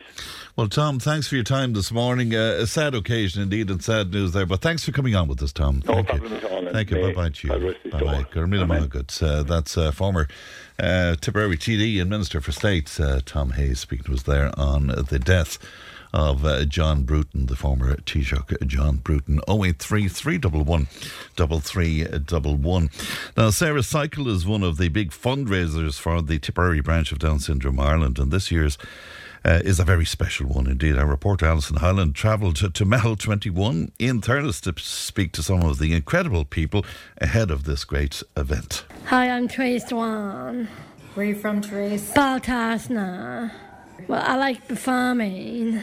You like performing? Mm-hmm. Yeah. You were telling me you prefer dancing to singing, do you? Yeah, because I'm not the strongest voice. My name's Amy Horn. And you like Nathan Carter? I do, yeah. Do you like performing as well? I do. I like singing, infantry. You're a sportsman, are you? Yeah. Who, who do you support then? Bursley. Bursley, good. You said that very strong. You're a big fan, are you? Yeah, my, my name is Darren Boy from Bursley and I like Prince Matter. We are in college, in, in college area. In, the course is called Latch On. It's funded by the Tipperary ETB. Amy, Therese, and Dermot are just some of the amazing service users at Meitheal 21 in Thurles. The incredible facility is the activity centre of the Tipperary branch of Down Syndrome Ireland. The semi detached house on Abbey Road was converted during lockdown, funded by charity events and a massive volunteering effort. They're now preparing for Sarah's Cycle later on this month, which is one of their main fundraisers. The cycle is a popular event growing each year. It's in memory of one of their members, Sarah Dillon, who sadly passed away. This year's event marks her 10th anniversary. I went to Meitheal this week and spoke to some of those involved. Tina Clark and her husband Ray from Racy Sports are regular visitors to Meitheal, teaching service users how to cycle. Our start with Down syndrome Tipperary was a phone call from Cora to see would we do some cycling during the week to maybe even on a Saturday to try and bring on some of the students. We had been working in Down syndrome with Down syndrome students in Scoil Chormaic previous to that, and it was just a nice little add-on. We yeah. went from working there Monday to Friday to here on a Saturday, so some of the students got an extra tuition on a Saturday, and some it was their first time ever coming. Mm. Out of all of the groups in Scoil Chormaic, they don't all have Down syndrome, so you weren't getting them all, but at least here on a Saturday, they were getting that extra little bit of help. And the majority of, of kids, doesn't matter what age they are, all they can manage is a half an hour at a time. So half an hour slots here on a Saturday. And now we have changed from Saturday because we have other commitments on Saturdays. We do Wednesdays here in Meitheal 21 in Thurles. So we're with adults in the early part of the day, and then we're with the jun- juniors after they finish school from three o'clock onwards yeah. on a Wednesday. And what um, Paul was saying to me earlier is the sense of achievement that they get from it is incredible. It is, and it's the confidence in everyday life. It's not just cycling; it's that fear when they start. Can I even get my leg over the saddle? Down to getting to cycle or even striding and gliding where they manage to lift their feet off the ground for an extra second that then moves on to everyday stuff. Can they walk up and down stairs by themselves? Can they go to the shop and get an ice cream by themselves? All these little things. They sound so simple, but it's getting over little hurdles all the time and proving to yourself you can achieve those little hurdles. Yeah. yeah.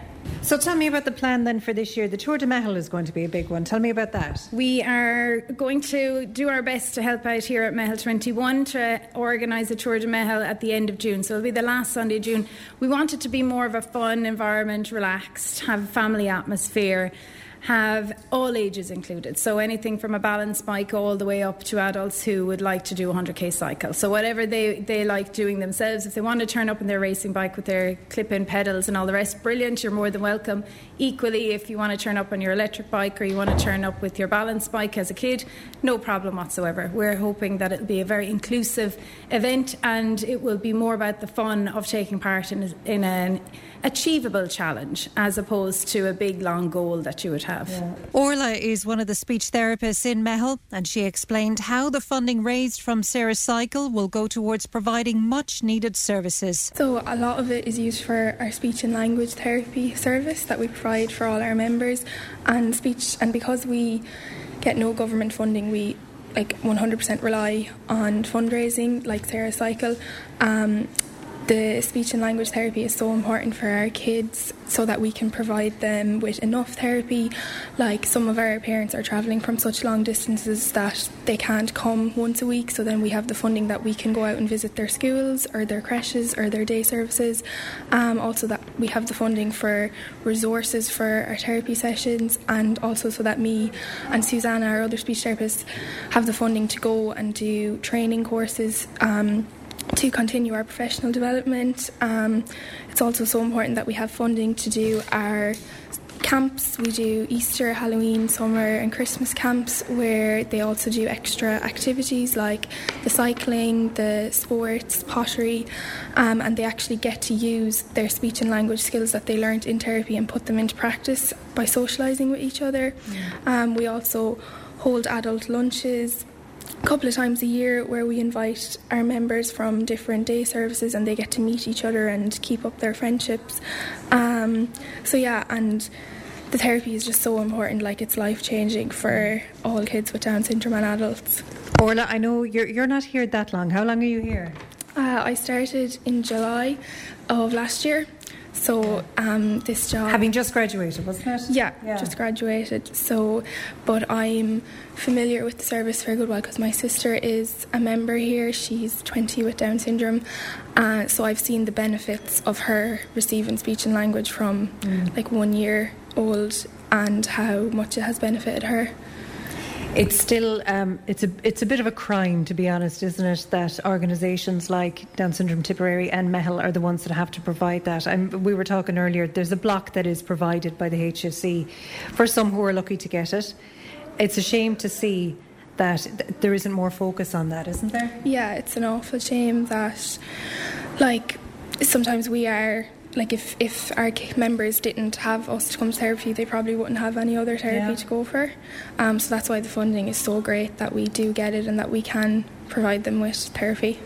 Um, and also, a lot of our members go to um, college here in Thurles. Um, they're doing a Latch On program um, which is a literacy and technology program, which is funded by Tipperary ETB, and um, they love it. And it's, I asked some of our adults today what their favourite thing about going to Latch On was, and one of them said teaching other people Lámh of signs. So Lámh is a keyword signing system that we use to aid their communication, and it's so empowering for our older members to teach other people Lámh mm. signs. Um, someone else said they loved helping the teachers, and their friends, their reading and writing, maths, and computers. And the Latch On program, they usually go there on Mondays and Wednesdays, but they've now started an eight week program here in Meitheal where they are going to be learning healthy eating, they're going to be learning employability skills and maths for life. So it's really getting them ready yeah. to go out into the working world. And that's why this funding is so important. Yeah, exactly. Yeah. Hi, Alison. Uh, my name is Paul Butler. I'm a me- committee member here in Down Syndrome Tipperary. I have a daughter, 16, who has uh, Down syndrome. Uh, so the role of committee members here in the the, the um, centre is basically a bit of everything. We get involved in every activity that goes on, but I suppose our primary aim is fundraising. Unfortunately, um, the centre itself is a quite an expensive centre to run. We have to pay staff and uh, so on. So we have to start every year with approximately 200,000 euros just to, to, to, get the place up and running and to that's keep a, it running. That's a lot of pressure at the beginning of the year before you even look at anything else. It is, yeah. Yeah, yeah so that's, I mean, that's what you're faced with at the start of every, every year. Uh, so that's why our fundraising is very important to us, and one of the one of our big fundraisers is Sarah Cycle, which will be running this year on the 24th of um, of February. And this is a special one, of course, because it's the 10 year anniversary. Yeah, yeah. Sarah Sarah was a member of the branch here before Meitheal, the centre here in Thurles, even existed. Um, at that stage, when she was born, and when my daughter was born we basically had to travel the length and breadth of Tipperary just to kind of, um, we'll say, get speech and language therapy in rooms that we had rented and areas that we had rented. And there was never a chance to get all the kids and adults together mm. uh, before that. So when the centre was built here in Thurles, thanks to the previous committee and the huge work that, that they put in and all of, the, all of the other volunteers, uh, we finally had a place that we could uh, call our own that they kids could call their safe place. It's a place they come to meet their friends. Uh, it's a place that the family members can come to meet other family members.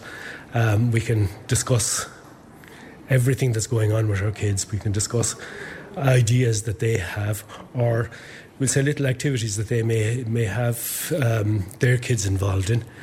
And it's a it's a whole kind of a, a spreading of ideas throughout the, the, with the kids and with the families and with the adults, of course. Um, one of our big priorities this year is to try and improve our adult services. And you've seen today here yeah.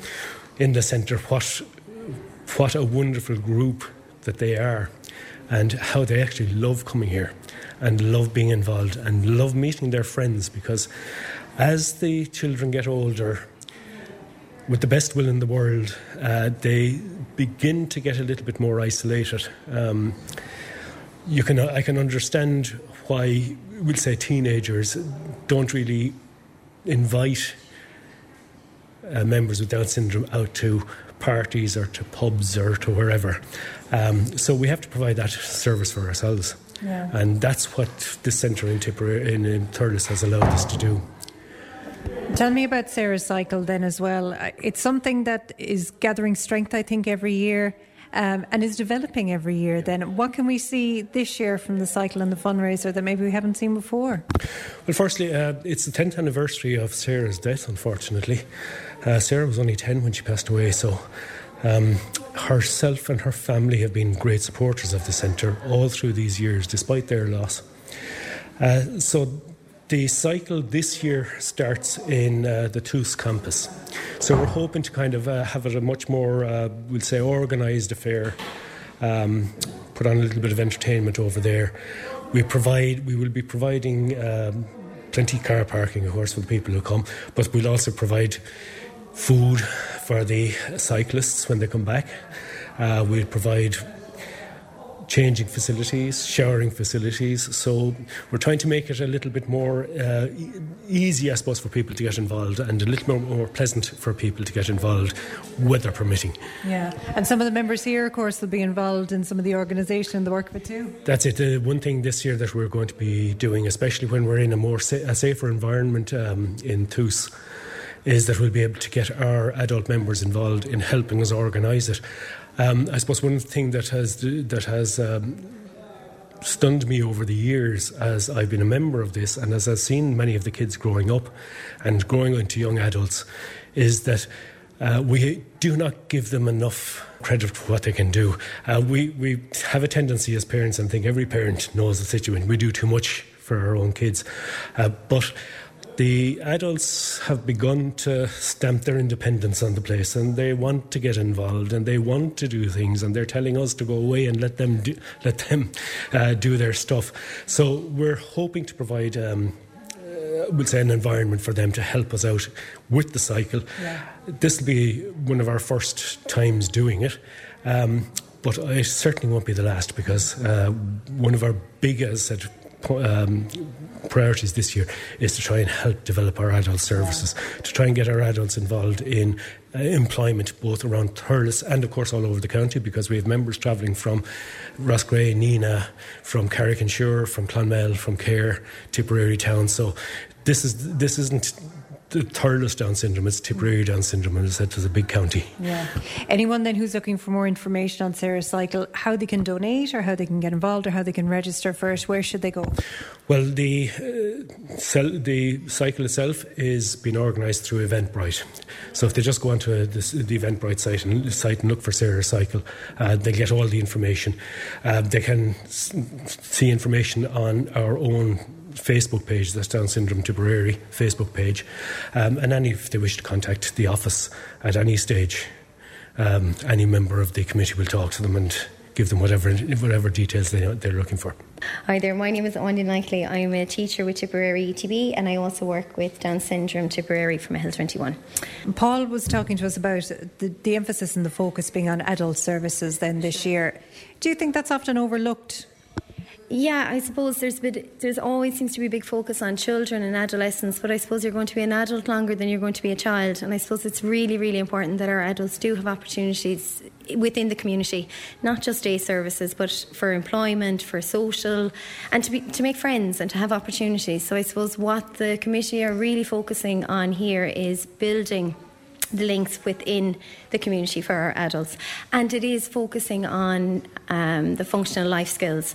Obviously, we had COVID, which we had like a two year gap in for a lot of our young yeah. people, you know, so it is sometimes trying to fill in some of those gaps that or those scars that COVID left, um, but also just to, fun- to focus on those functional life skills, like, for example, getting a job or what you do in a job. Money is a, a big thing. You know how telling the difference between coins and notes and not just tapping your card. Um, the time, as you'll see, Alison, we were doing the time this morning.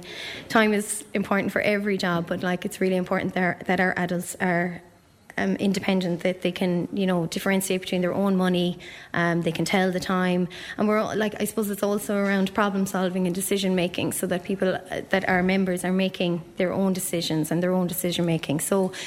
We've also recently got funding um, from St Stephen's Green Trust, and that was to focus on um, our members having their voice heard. So it's, as we know, it's an election year, and our member, our adult members, are entitled to vote just like everyone else. So we have the funding allows us to establish an RAC, which stands for a Regional Advisory Council. So Down Syndrome Ireland have um, national advisory councils, which are in Dublin, and I think there's one in Meath. It'll kill me now. I think there, and there's also one in Louth, but we haven't had the opportunity to have one in Tipperary. So the idea is that we um, form uh, a regional advisory council to feed into the national council, and that would really for our adult members to have their voice heard on issues that impact them.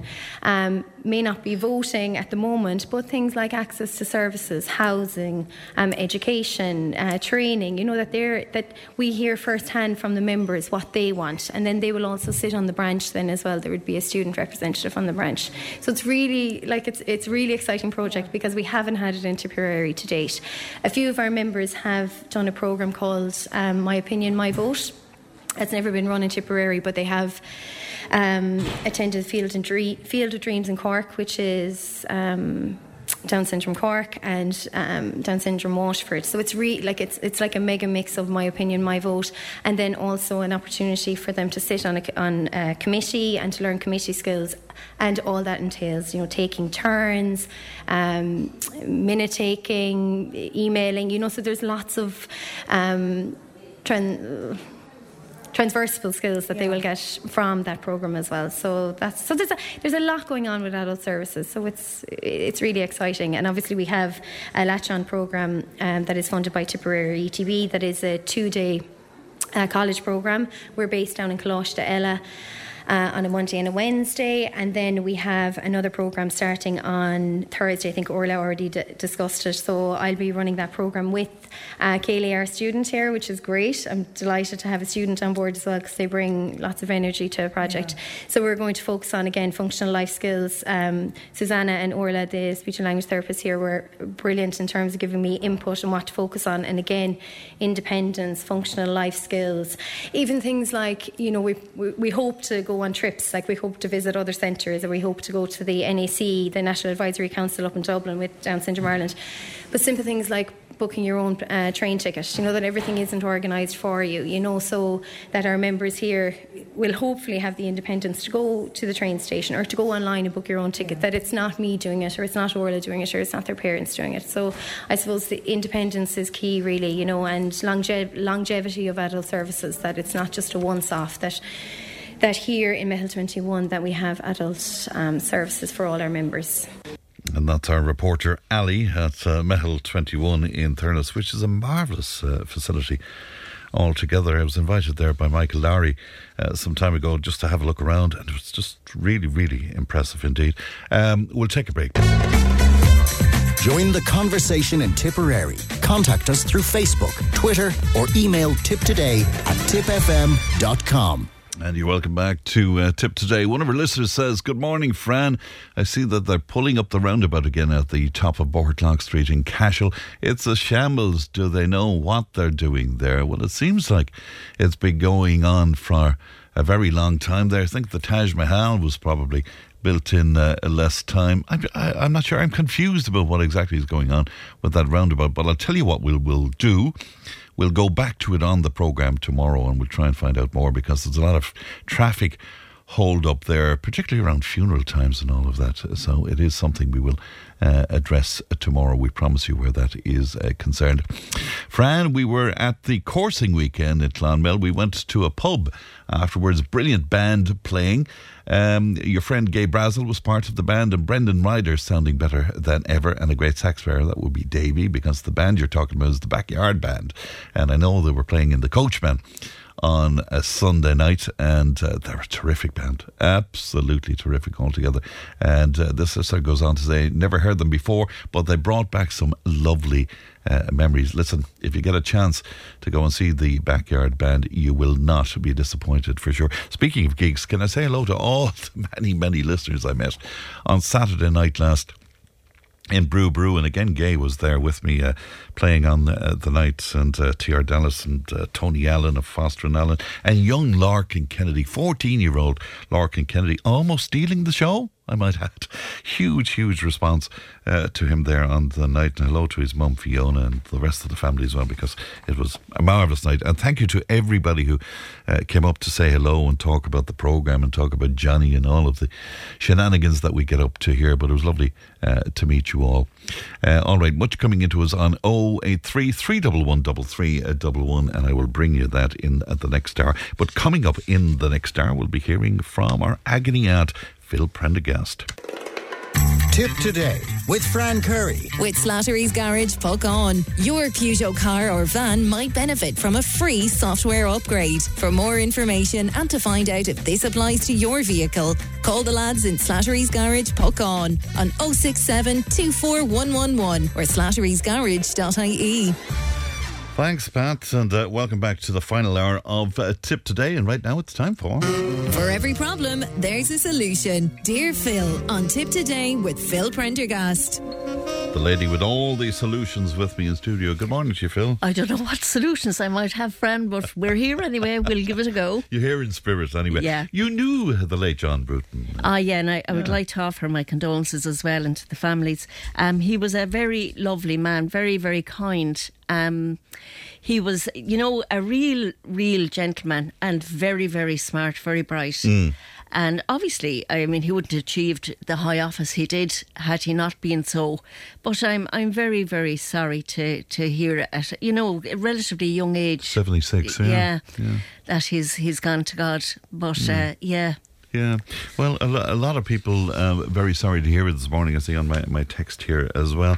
All right, then, Phil, we will launch into our, our letters. The first letter we were chatting about, the, it is kind of harrowing, isn't it? What's What's awful is so I suppose, Fran, if if we read it out, Yeah. there's certainly going to be inputs. I think from from the listenership I would say because so, yeah. there's it's it, there's quite a lot of conflicts in it. But the changes in this girl uh, is is quite recent. And it, it's coinciding with the boyfriend who is older Right, than her. He, he seems to be painted as the villain of the piece. But anyway, as you say, we'll, we'll read the letter. Dear Phil, can you please help me before I crack up completely? I'm a single mother with an 18 year old girl. She was a really good kid, no hassle with her at all until she went back to school last September. She has a boyfriend whom I can see is very controlling of her and on the phone to her every minute of the day and night. He's a year older and is working. He has no interest in college, which is fine, but my girl now no longer wants to do anything when she finishes school. I've asked her what she's going to do and she doesn't even answer me. It all came to a head over the Christmas holidays. She went out every single day with him, got up at midday, spent hours doing herself up, and then off she went. She never spoke to me over Christmas or told me once what she w- when she would be coming home. One night she didn't come home at all. I texted her as she didn't bring her key and I was worried where she was. She replied saying she was staying with him at his house. I can't or won't interfere with what she wants to do, but it's called good manners to tell me whether or not she's coming home. I told her in the future, if she's not coming home, to make sure to tell me. She's very hostile, and I would go so far as to say that she hates me. I've tried to talk to her, but she just stares at me. She isn't doing any study, so God only knows what's going to happen with the leaving cert. She goes off every Friday evening after school and comes home to bed and off again all day Saturday and Sunday with him. She won't uh, let me meet him. Uh, she says, I will only be asking him questions. She's throwing away her life on this lad, and I see her other friends all studying and wanting to do well. And my girl only wants to be off with this lad. I think she's uh, uh, going to move out after leaving cert to live with him. I can't stop her, but she's throwing her way away her life. Her hostility is killing me. She hasn't spoken to me in months, only grunts at me if I'm lucky. Uh, no help to me in the house. I'm very down and depressed about the way that she's turned out. I gave her everything, so far as to say I went without to give her the best uh, to make sure that she was happy. I know it sounds like I'm blaming this young lad. Uh, I'm not, but this change in her was only happened uh, since she met him. She's isolated herself from her friends as well. I've no one to turn to, and I'm worried sick if this all goes pear shaped. Uh, she's going to take it out on me or worse. He has a car and he drives very fast, so that is a worry as well. Please help me, it says here. Well, like I said, this is a very convoluted and complex story, but the reality of it is that all these changes happened with the the relationship, which is mm. only about 20 weeks or 22 weeks in, yeah, actually, when you. So, um, and the change is, is kind of very unfair to her mother because I'm sure her life wasn't easy. Now, the fact that her daughter isn't studying for uh, an upcoming exam, and and it's kind of you know when you put that kind of an investment into schooling people to that level and to that age, it's uh, it's kind of you know, to opt out of it at this point is a sort of a waste because I do think she'll be sorry if she doesn't get to pass her leaving cert and give herself some degree of a chance mm. to do either go to college, which isn't the answer for everybody, and I, I will be the first to admit that, or to make something of her life. Now, if I was the mum, I would definitely have say, listen, up to last September, you were a dream a dream, so proud and so this and so that. And would you just not, con- would you would you consider to actually invest some of your time and energy into doing your upcoming exam? That's mm. this coming up this year. Um, and you know maybe try and get to there's no point in going off and screeching at her because that's going to bring bring her nowhere but her daughter seems to have become very surly and very disrespectful of her mother. Mm. No communication. And, yeah, no very, very poor. And I think that's very hard, Fran, when you rear a child mm. on your own. And we're assuming that she's on her own. She may mm. not have always been on her own, but she does say she's a single mother and her daughter is 18. Now, the fact that her daughter is 18, it technically means she can do whatever she wants yeah. because she's she's the age. Um, but what is awful is that there's a, a very new dimension to her life that wasn't there before, and it seems to be going very, very quickly. Mm. Um, and it seems to have gotten serious very quickly, which also happens. And you know, there's there's nothing wrong with that per se, but um, I would I would worry for her because she has decided her mother some sort of a villain, and her mother is after doing her best for her because her opening line is she was a really good kid, no hassle with her at all until she went back to school last September. So whatever has changed, and it would appear that the boyfriend is is the issue here because she's mm. she's going and spending all night with him, and she's going and I and I don't know how the mum knows that this fella drives very fast in the car. Na- neighbours are helpful at times maybe, like this, Maybe, maybe, yeah. maybe. Mm. But um, I, I do think she needs to try and open the communication again with her daughter to say, listen, you're going to have to have some sort of respect for the fact that we've gotten to this part of our lives and now you seem to be opting out of everything and you're not including me. And, you know, I mean, her daughter can't be so uncommunicative that she just upsets her mum to that extent and this relationship fractures. And I mean the relationship with her mother. Mm. And it seems to be like that, though. Oh yeah, I mean, um, but be they, it, and I mean, I I would really, I think, if if I don't have a daughter, but I I do think that I would want to meet a boyfriend. Mm. If that's to be the case, because uh, it's a social, normal you know, mm. sort of a thing to happen. And I don't see why they should exclude unless he's a very bad influence on her, and we just don't know. But something has caused her personality to change from the nice girl that she was to being someone now that seems mm. to not care and definitely has no respect for her yeah. her mum, who probably struggled to. Uh, and you know, I think that's part of it too, Phil. The fact that the mum probably did struggle to bring up this this girl, and she's I suppose making sure that maybe you know she doesn't want that to happen for, for her daughter that she has that kind of hmm, struggle. yeah, and and everybody wants the best for their children. Yeah, and there's there's horses for courses. There is something for everyone. Not everyone will go the college route. Some people are terrific at art. Some people are not. Some people are great with their hands. Some people are not. There's every kind and, and all kinds. And having having your college degree or whatever, it's it's it's part of the course nowadays. But it's not for everyone. There mm. are some people who are going to be terrific carpenters, or you know that they're just good and they're not exclusive in, in what they do or how they choose. But I, I just feel very sorry for the mum in this situation. But I do think she has she owes it to herself to challenge the daughter and say, look, you you know, I mean, you, you've changed totally in how you treat me, and I, I really don't like being disrespected Mm, yeah, like I that. mean, she speaks about uh, complete hostility. Fact, uh, And- her and- hostility is killing me, she said. Yeah, I mean, and she, it goes so strong far as to say that she thinks she hates her. Yeah. Um, you know, and I mean, mum now is. You can see that she's upset. She said she's. She won't leave me meet him, as she said. I'll only be asking him questions, and again, like that's a kind of a normal thing as well. Like you know, Of course. who is he or Yeah, where is he from or Yeah. you know but like and he- he's quite young as well but this this relationship is not going on very long and her relationship with her mother was there for 18 years before this fella came along So And sit her down. sit her down and say listen we, we just I just want to have a chat with you and you know you do have an exam coming up you should try and do Mm. your best for that and I don't mind you going out on the weekend but I don't think you should be spending every hour and every minute, uh, you know, Mm. with this one person, even though that could be what she wants to do.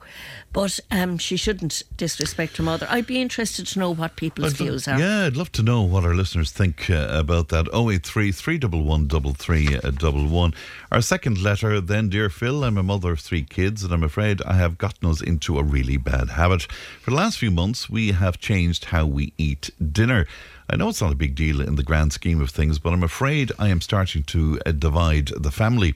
Before COVID, we always sat down for dinner every time as a family. Because of COVID, we were all at home together all day, so maybe we craved a little bit of space. So when it came to dinner time, the kids went up to their rooms, and myself and my husband would eat in front of the telly. We never got out of that habit, and I only realised it last week when I had a big dinner cooked one Sunday for my mother who was joining us for dinner. When I called for dinner, they all got their plates and scattered. so it was just myself and my mother eating at the table. God, the poor pets. It made me realise we need to get back to a family dinner. I made the rule that every Sunday we have dinner together and with the hope that we would build it back up again, but they are all very reluctant at home. I feel like we've lost our connection to each other and I'm trying desperately to get it back now. Should we just accept that this is how we do it now, or should I fight for the family dinner? Look, Fran, in the general scheme of things, this is a lovely family and they sound fierce normal to me. Um, I think COVID was the the the rock a lot of us perished on because we did we did things differently. We certainly did things differently. We departed from routines. Perhaps we got a bit more relaxed. But I wouldn't be I wouldn't be saying that this this is a a situation she should worry over much about. Hmm. I think it would have been nice if they all had dinner when somebody was when their granny the was there arrived over, and, yes. and not be bolting off to the room. and I think it would drive me crazy if uh, I had to be picking up plates and bowls and spoons and forks and things yeah. from other rooms, and um, you know it it kind of makes it you know a little bit. I suppose Mm. harder, but um, Yes, that's. uh, Do you not think though this is very common? I would say I, nowadays. I do think it's very common, and I, I don't. I think she sh- she shouldn't worry too much about it. Um, I don't know what ages her kids are because she doesn't say. Yeah. But I do think that if you have, you're going to a bit of energy and effort and cooking a roast and a Sunday roast and doing the Sunday dinner, um, that it would be nice if they sat around and kind of said, "Guys, come on, we just sit down here at the table and we'll just, you know, Hmm. whatever." It's just a half an hour. Um, it's yeah. just happening, but it's Oh. no big deal. In the general scheme of things, this is not at all a problem. This is just how she's feeling about it at the moment. And because I suppose it was highlighted when her mother came to dinner and they all fecked off to every corner of the house and left her sitting I can imagine the face of the grandmother. You know.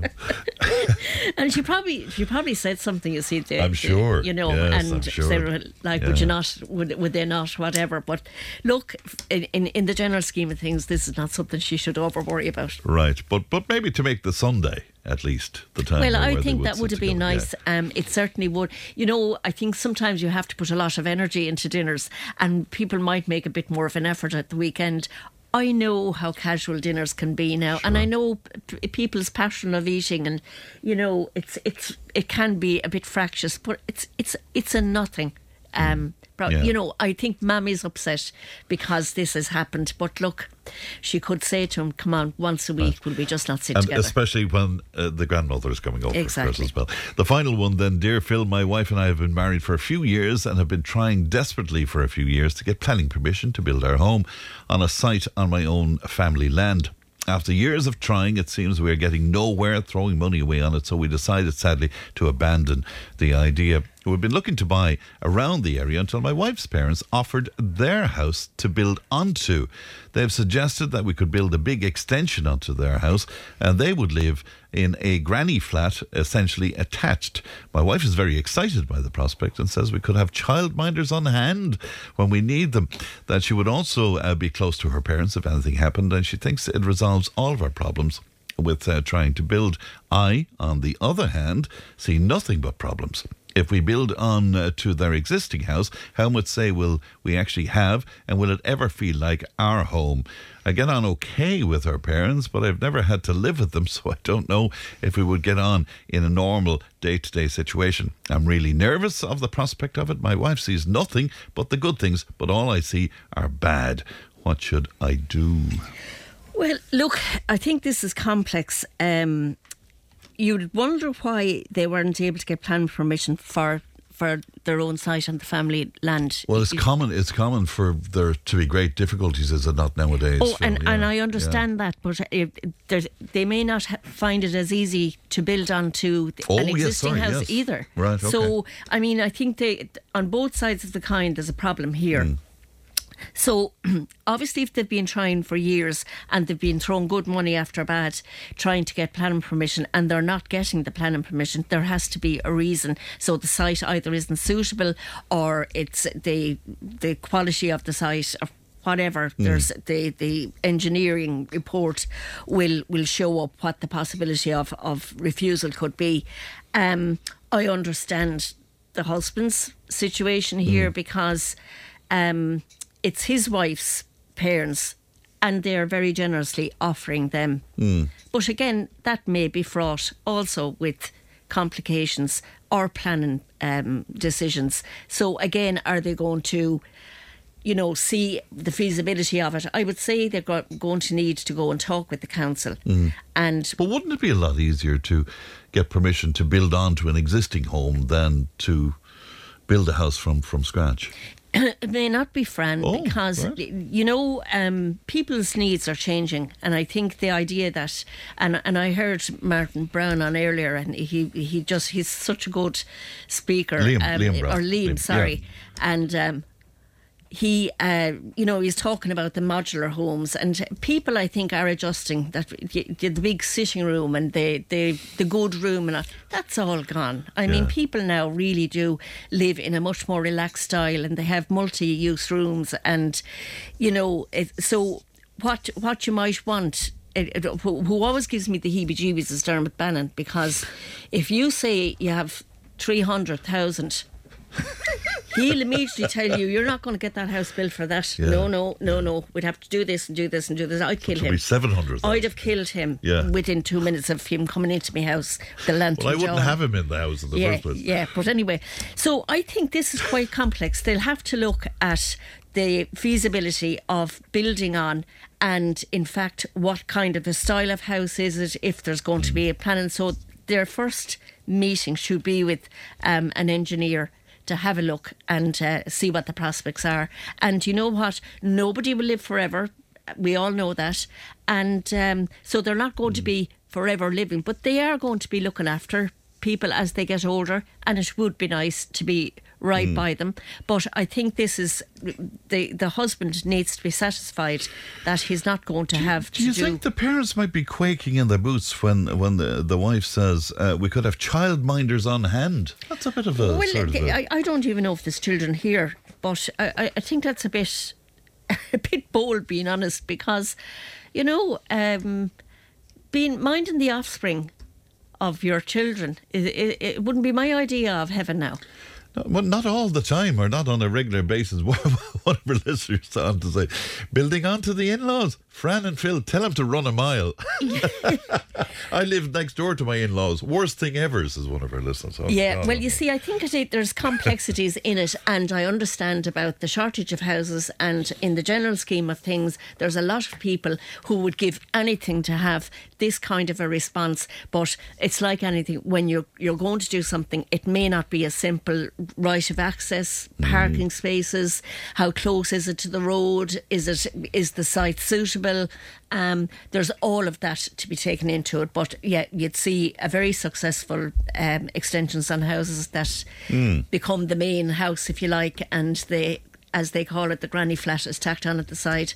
And I don't know what I want to be in a granny flat after being in my house. No, I wouldn't. I wouldn't be wouldn't be I happy wouldn't with that. Indeed. No, no, no. So yeah, this is a complex one, isn't it? Isn't it just indeed? Okay, so a lot more kind of I think they need to go and gathering. And well, they need to go definitely and go with the council engineer and have a chat with him, and also see why, investigate why were they always refused planning on their own land, and is it a um, access or egress uh, is the problem there? Is it subsidence in the land? Is there some issue there that is you know, is going to prevent um, it being a good site. And uh, certainly they seem to have spent a lot of money, so they need to go carefully. But yeah, research it for certain. All right, Phil, great to see you, and thanks very much indeed. If you have a problem that you'd like Phil to have a look at, it's tipp today at tippfm.com. And if you want to put uh, Dear Phil in the subject line there. Thanks, Phil, and look after yourself. We'll take a break. Tipp FM's Tipp Today with Fran Curry. In association with Slattery's of Puckane, Tipperary's main Peugeot dealer. Slattery's Garage Puckane, the name you can trust for over 50 years in the Premier County. Slattery'sGarage.ie. 1800 938 007. That's our free phone number if you want to chat to Doc. The Conspiracy Files on Tipp Today. And Ali is here with uh, conspiracy files under her arm. We're getting into existential stuff, Ali, yeah. uh, this week. That's that's for sure, aren't we? Yeah, we're going deep this week. Yeah. We're talking life after death this week. Uh, and this is because I have reread a book. Uh, it's Life After Life. It's an old book. It's from the 1970s, I believe, mid 70s. Dr. Raymond Moody. Have you oh, read yeah. it? Yeah, I haven't read it, no, but I've heard about it. I'll pass it, it on to you. It's fantastic. And this is kind of what led to this. So, life after that, of course, it's the existential question what happens after we die? It's a topic that's been discussed and debated since the dawn of man. Now, Obviously, our religious beliefs play a big role in shaping those beliefs, but in an age of science, there are more studies now that are looking to put these thoughts and theories to the test and see if we can find scientific proof that there is life after death. And there's been some very interesting studies, and we'll go into them after mm. a while.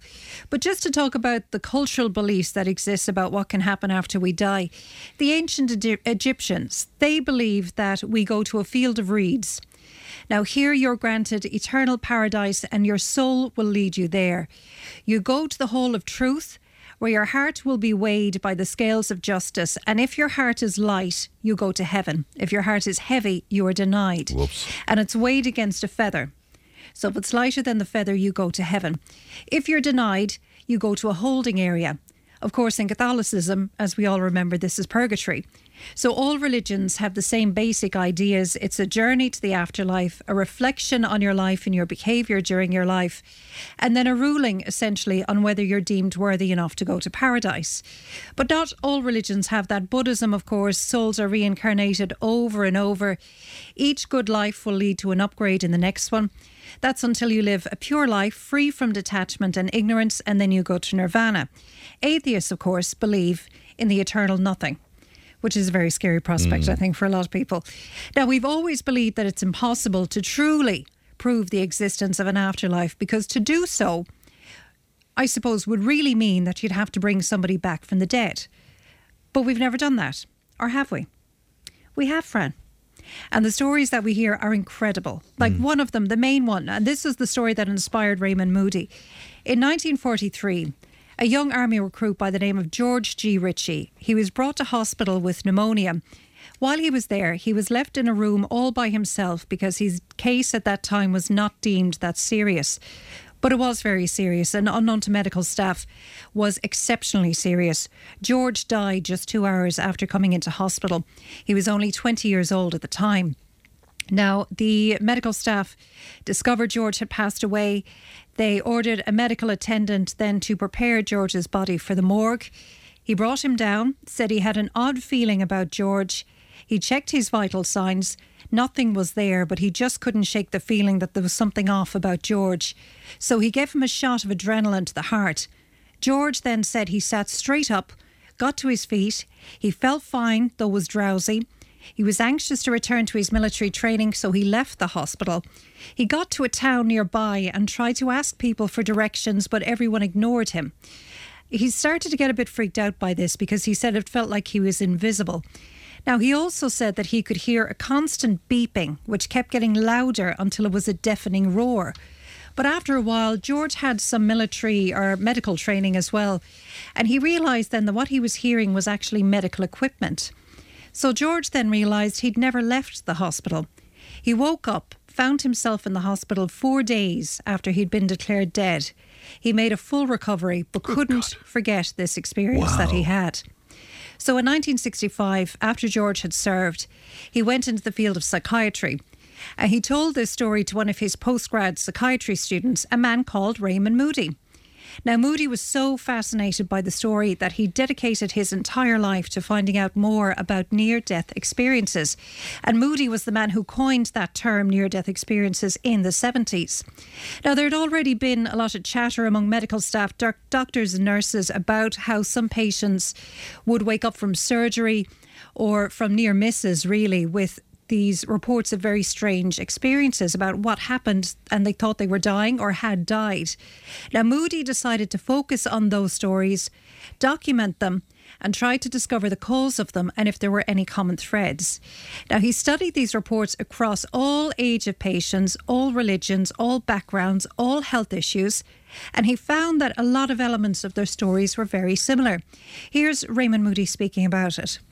I don't mind saying that after talking with over a thousand people who have had these experiences and having experienced many times some of the really baffling and unusual features of these experiences, it has given me great confidence that there is a life after death.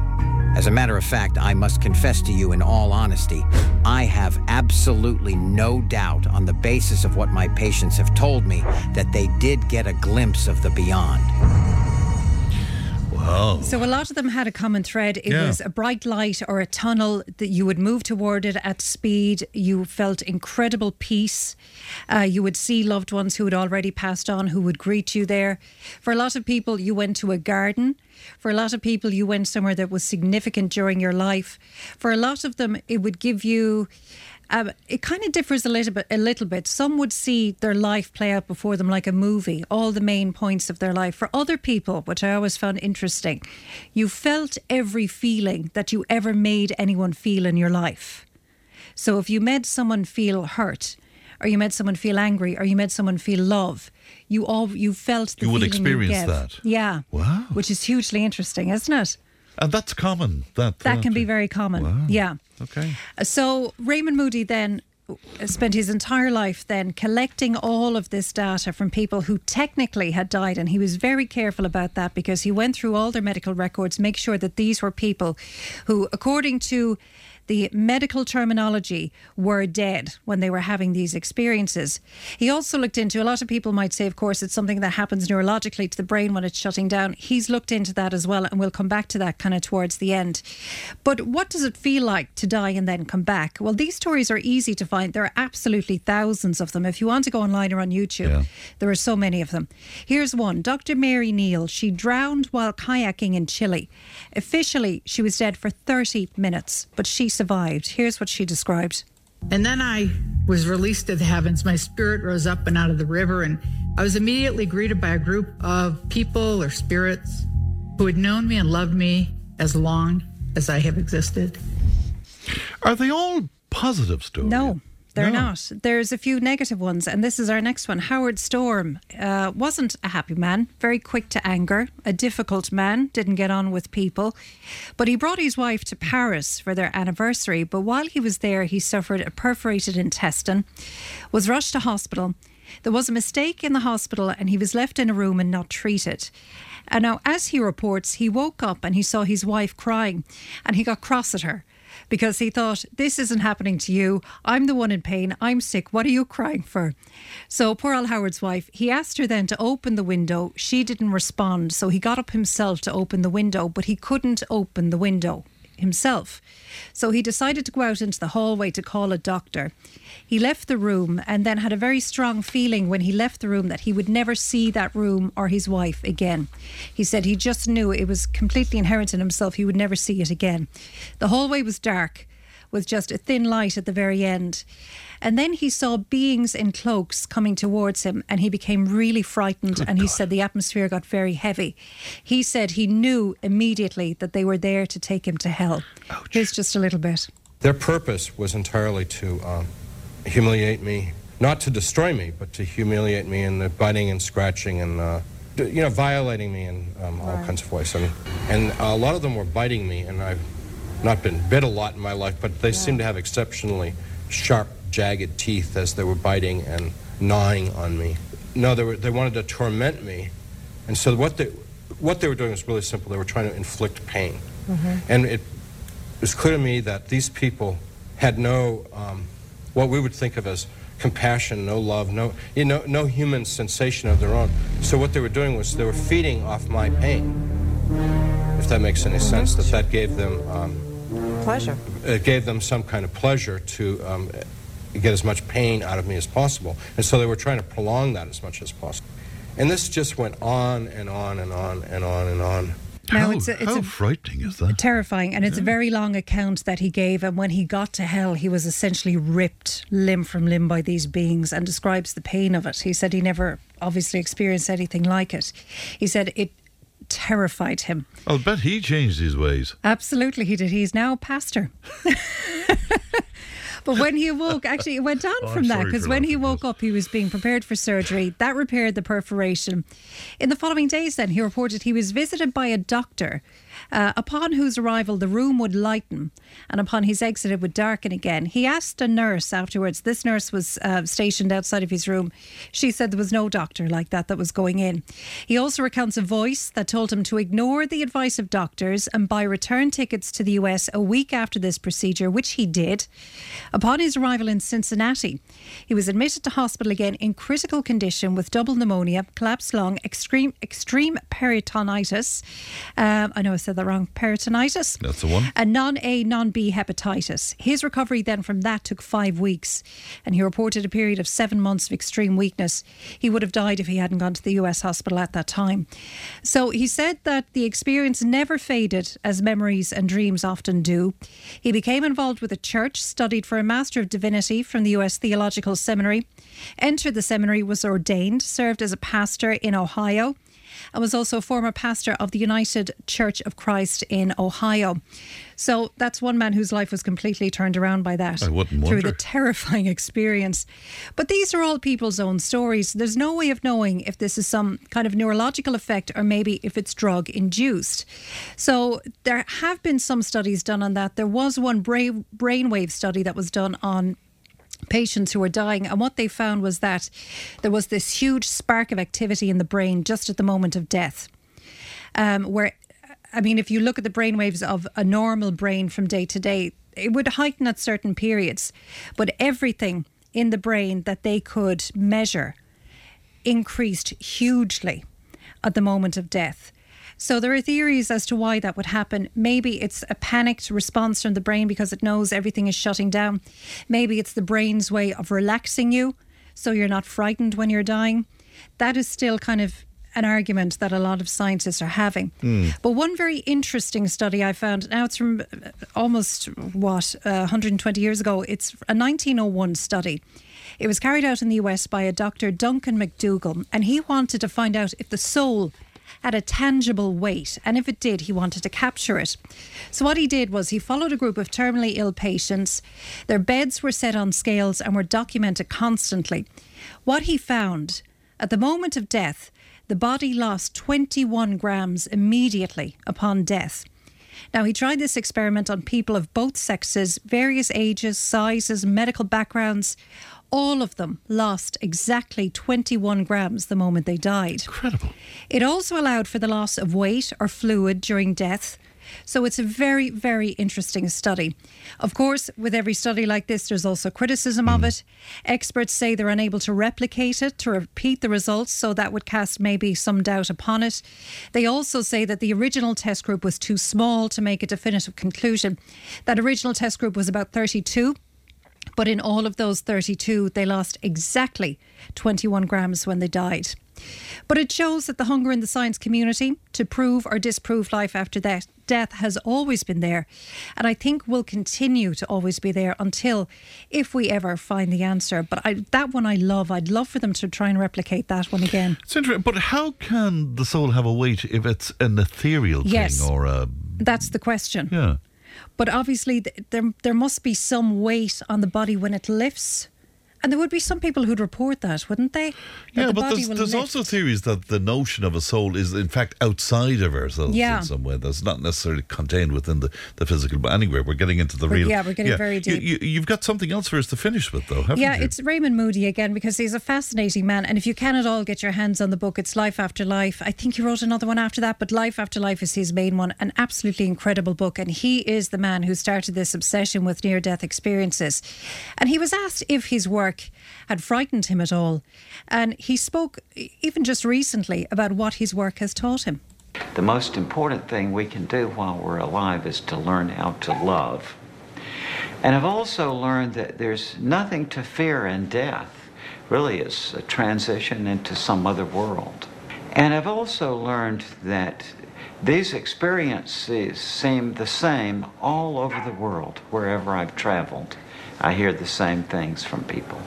I've also learned that at the point of death, we get to engage in a fascinating holographic panoramic review during which we review all the things we've ever done while we're alive from the point of view of those with whom we've interacted. People say that with the review of their life, they often review their lives in the company of a being of light and of complete love and compassion um, who sees everything you've ever done in this panorama of your life and yet still loves you. People I know who've returned from death say that it was the most wonderful experiences of their life. And I would say to people, there's nothing to fear in death. That the fearful things are here in this life. Isn't that the truth? Isn't that the truth? And uh, have you made up your mind about this, Ali? Uh, I don't know. Like it depends. Like I do love the idea, and I would maybe I think um, I'd be on the side of the. But I do think there there's evidence there of past lives, so I'm kind of leaning more towards that. But I Mm. do find it really reassuring to have so But many. I know from our conversations over the years that idea of the eternal nothing is particularly terrifying. frightening. yeah, even though you don't You, know. you, you won't be conscious of Yeah, it, needless to but say. it's terrifying. isn't it just Yeah. that there is an end? you yeah, know, a that's it. blackness. All right, Ellie, real pleasure. Thanks, Thanks, very much as always. If it matters to you, it matters to us. Call Tipp today on 1 800 938 007. Now, delighted to be joined in the studio by Susan O'Donoghue, relationship mentor and co-creational psychotherapist uh, as well. Good morning to you, Susan. How are you? morning, friend. We're, we're to here. really into deep stuff this morning. How, how do you feel about that life after death stuff? Does that intrigue you? It does, of course. Um, I think I would like no more than yourself, Rally. I would hate to think that there's nothing after this. yeah. And I just said there about I wonder what it's like for us being born. You know, I wonder is it the same kind of experience because when we're born, lots of us don't. I don't remember it. Do you? I don't know anyone who does. So it must be frightening. Just the noise, the, The everything, the the, light, the noise, the, change. You're in this lovely warm, yeah, yeah, And the next thing you know, you're either pulled out yeah. or you're shot out, Yeah. whatever way it goes. But it must be. I would imagine it must be frightening. It's certainly um, unfamiliar. I would say to say the least. Yeah, and and you know if there is an afterlife, that transition again. I mean, it's Yeah, all transition rebirth. with us, isn't yeah, it? yeah, yeah. And you know that theory about no, nothing ever really goes away; it just changes into another form. Something else. Yeah, yeah. It's yeah. Fascinating It is stuff. fascinating. You're going to speak to us today about surviving exam time, and I suppose uh, the mocks on now. The mocks are on now. I think they're all in the middle of it. Some are further ahead, some are behind. Yeah. But uh, I, I just think um, we talk about this every year. It comes up right yearly. Yeah. We're always talking about it, and to me, it kind of amazes me because if you ask students, because they're the ones who are doing it, how it impacts them. There's been studies do- done, like I think Studyclix did one there a while ago, back in a couple of years ago, and they showed that nearly 75% of students say it's extremely stressful for them over the two year period of the Leaving Cert. And is that necessarily bad, Susan? Because stress is very much part of our lives. I, I think stress is. There's nothing wrong with stress, right? Yeah. Stress is not the enemy. But I think when it's prolonged and it's intense, it's, it depends on how long it goes on for, doesn't it? The duration of it Mm. and how intense it is during that duration. Like stress actually gives us energy to Mm. go forward. But then there's that, like, how is it that all our, our teenagers are like nearly 75% of them are talking about anxiety and stress and like beyond the norm Mm. nearly? Do you know what I mean? And I just think that maybe we, I know we say it every year and I'm just blue from even thinking about it, but we do need to look at how we structure the leaving cert. You know, you're not an exam result. Not everybody's academic, and I know that you talked about this before. You Yeah. know, like, but it is the truth. We all have different. We're all here for a different reason, a different purpose. We all have our own unique talents. How is it that we just see the academic ones as special? Do you know what I mean? Like, like not everybody's going to go to college. Not everybody, and at the moment they all seem to be. But I think that that'll decline as well. yeah, are, are we not beginning to have another sort of view on this? Because now we've realised we don't have enough apprentices, we don't Yes. have enough plumbers and carpenters and Yes. builders and all of that kind of thing. Yeah. And we have people coming out of college often with degrees that are useless to them. This is it. And there's a degree for everything. Yeah, You I know what I mean? They're after splitting them all off now. And like, even just to know what direction to go in, you have to go and sit with somebody who has a knowledge of all the different courses because Yes. there is so many of them. And then, like you say, Fran, it's when I come out at the end of it, Yeah. like, what's it going to be like for me then? What are my opportunities when I come out? And, you know, I think it's amazing to find something you love to do. But, like, I think this kind of peer pressure between students and families, maybe parents Mm. and the whole lot, about going to college. College is not the be all and end all. You know what I mean? There's yeah. more things, and you can always go back. Like that's, I, I know my day there was no opportunity in my family to go to college. We just didn't have it. yeah. I think my brother went Anco. You know what I Mm. mean? That was as far as we got. But unless like you had pull or connections or your parents were that way, you know what I mean, that they had gone to college, that was the only way you would have Mm. got to college when you were my yeah, age. it wasn't even a question. I no, mean, it wasn't no, you just got on with for most of us. Yeah, um, you know, then you went off and you you experienced a bit of life. Mm. Maybe you went to Anco, maybe you became a hairdresser, maybe you worked in the bank, but you kind of had that life experience, and then you went back to college, which Mm. I think makes way more sense. How so? I mean, the stress is there. Sadly, this system is still with us, Susan. That's the issue. So how do we work around it? All right. I mean, we have to go with what we have, right? Yeah. Unfortunately, we have no choice. So I think it's the first thing is don't make stress the enemy, like you said, Mm. because stress is a good thing, yeah. And I think supporting their emotional well-being around failure, because the minute we hear failure, you know, and as a parent. How do I feel around failure? Because remember, practice what you preach. Mm. Yeah? Yeah. So, like, I can tell my kids, oh, don't worry about it, just do your best. And you're not an exam result. And you can say that a million times, right? But what I found myself when I was doing my own exams a couple of years ago, I got quite upset if I didn't get what I wanted to get. Yeah, I'd be the same. And that's after years of doing this work on myself, like. And I had no issue telling my kids, you're not an exam result. But was I really setting the example? It's a very good That's point. the key. You know what I mean? Because they see, they see, they know us so well, don't they? They Mm. watch us for every move. They know us inside and out. Like, well, not hundred percent, but Even they know us. instinctively, us. they know us, don't Instinctively, they? Yeah. know us. Like, Yeah. you know, I often think like my kids lived inside in me. How could they not know me? You know what I Yeah, mean? yeah, yeah. But they really do, and they watch us for cues. You know, uh, and even when they're getting older and when they're 17, 18, 19, whatever, they still watch us for cues, yeah? And um, I suppose for me, it's always about communication and relationship. It's always about keeping that relationship as open as you can, setting your own boundaries, yeah, within it as a parent. You know what I Mm. mean? Because I think that the whole stress around exams doesn't just impact the student. Oh, it impacts the whole family. You know what I mean? And how am I now, as a parent, going to take care of myself in this? Because it's quite stressful. You know, um, and what do I need to do for myself? Because if I go in there and I'm stressed, but I'm pretending I'm not stressed, they know. Mm. They know. Yeah? So how do you get around that? Then? Well, then what you do is you practice what you preach, right? So now I'm going to take care of myself in that. What do I need to do? Do I need to step out for a few minutes? Do I need to take a deep breath? Do I need to go for a walk? Do I need to go and clear my head somewhere else? What do I need to sit down, read a book, watch my favourite movie? Whatever does it for you, walk the dog, you know, whatever it is. Do I need to do that just to get a bit of space for myself? Because now what I'm doing is I'm showing an example of what you do when you're that yes, stressed. you're looking after yourself. But you're Yes. showing your kids the example To- to- too. to do so, They're, yes. they're, that's how they learn. So I think like it's more about doing and not saying. Mm. Yeah. And I think, you know, the worst thing is comparison. To compare them to, oh, when I was your age, or oh, well, Jimmy down the road did it, or your sister got through that. Oh yes. Oh, particularly Yeah, when the sibling. Yeah, yes, you know. yeah. So I think it's mm, to watch out for those cues because we slip into it so easily, you know. Mm. And I think it's to take care of yourself in that. Of course, we all know that sleep is huge at these times, and making sure that they get the food they need and proper Mm. food, and not just all sugar rushes. And and then I suppose what I try and do is I'll go up and I'll say, "Do you want a cup of tea?" Every you know an hour and Mm. a half, so or in you know that they're not in the room because we don't know what they're doing in the room anyway. Mm. To be honest, do we? I suppose there is that. Yeah, but Yes. like just if they are studying to make sure that they're getting that break time, you know, and they come out and change the topic. Don't talk about exams. Yeah, because they're in school 24 7, they're talking about them. Their friends are talking about them. Everywhere they go, they're talking about them. So try and change the topic. Go out for a walk with the dog. Your dog gets legs walked off him. but that kind of a thing. Or go somewhere, go out for a coffee, go out for, ju- just do, go somewhere different. Yeah. You know, just to take the mind off of the exams. Because when you're under that much pressure, like say the survival mode takes over and now nothing's going in.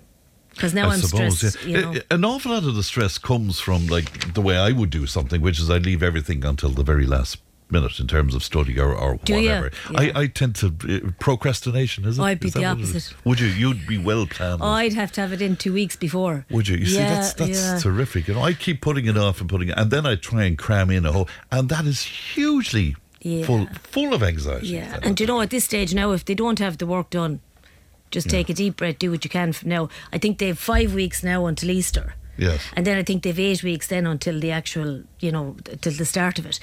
But look, they're not an exam result at the end of the day. Mm. You know what I'm saying? If they don't get in, talk to them around. If you if you don't get what you want, Yes. is there other options? Let's have a look at them and see what they are.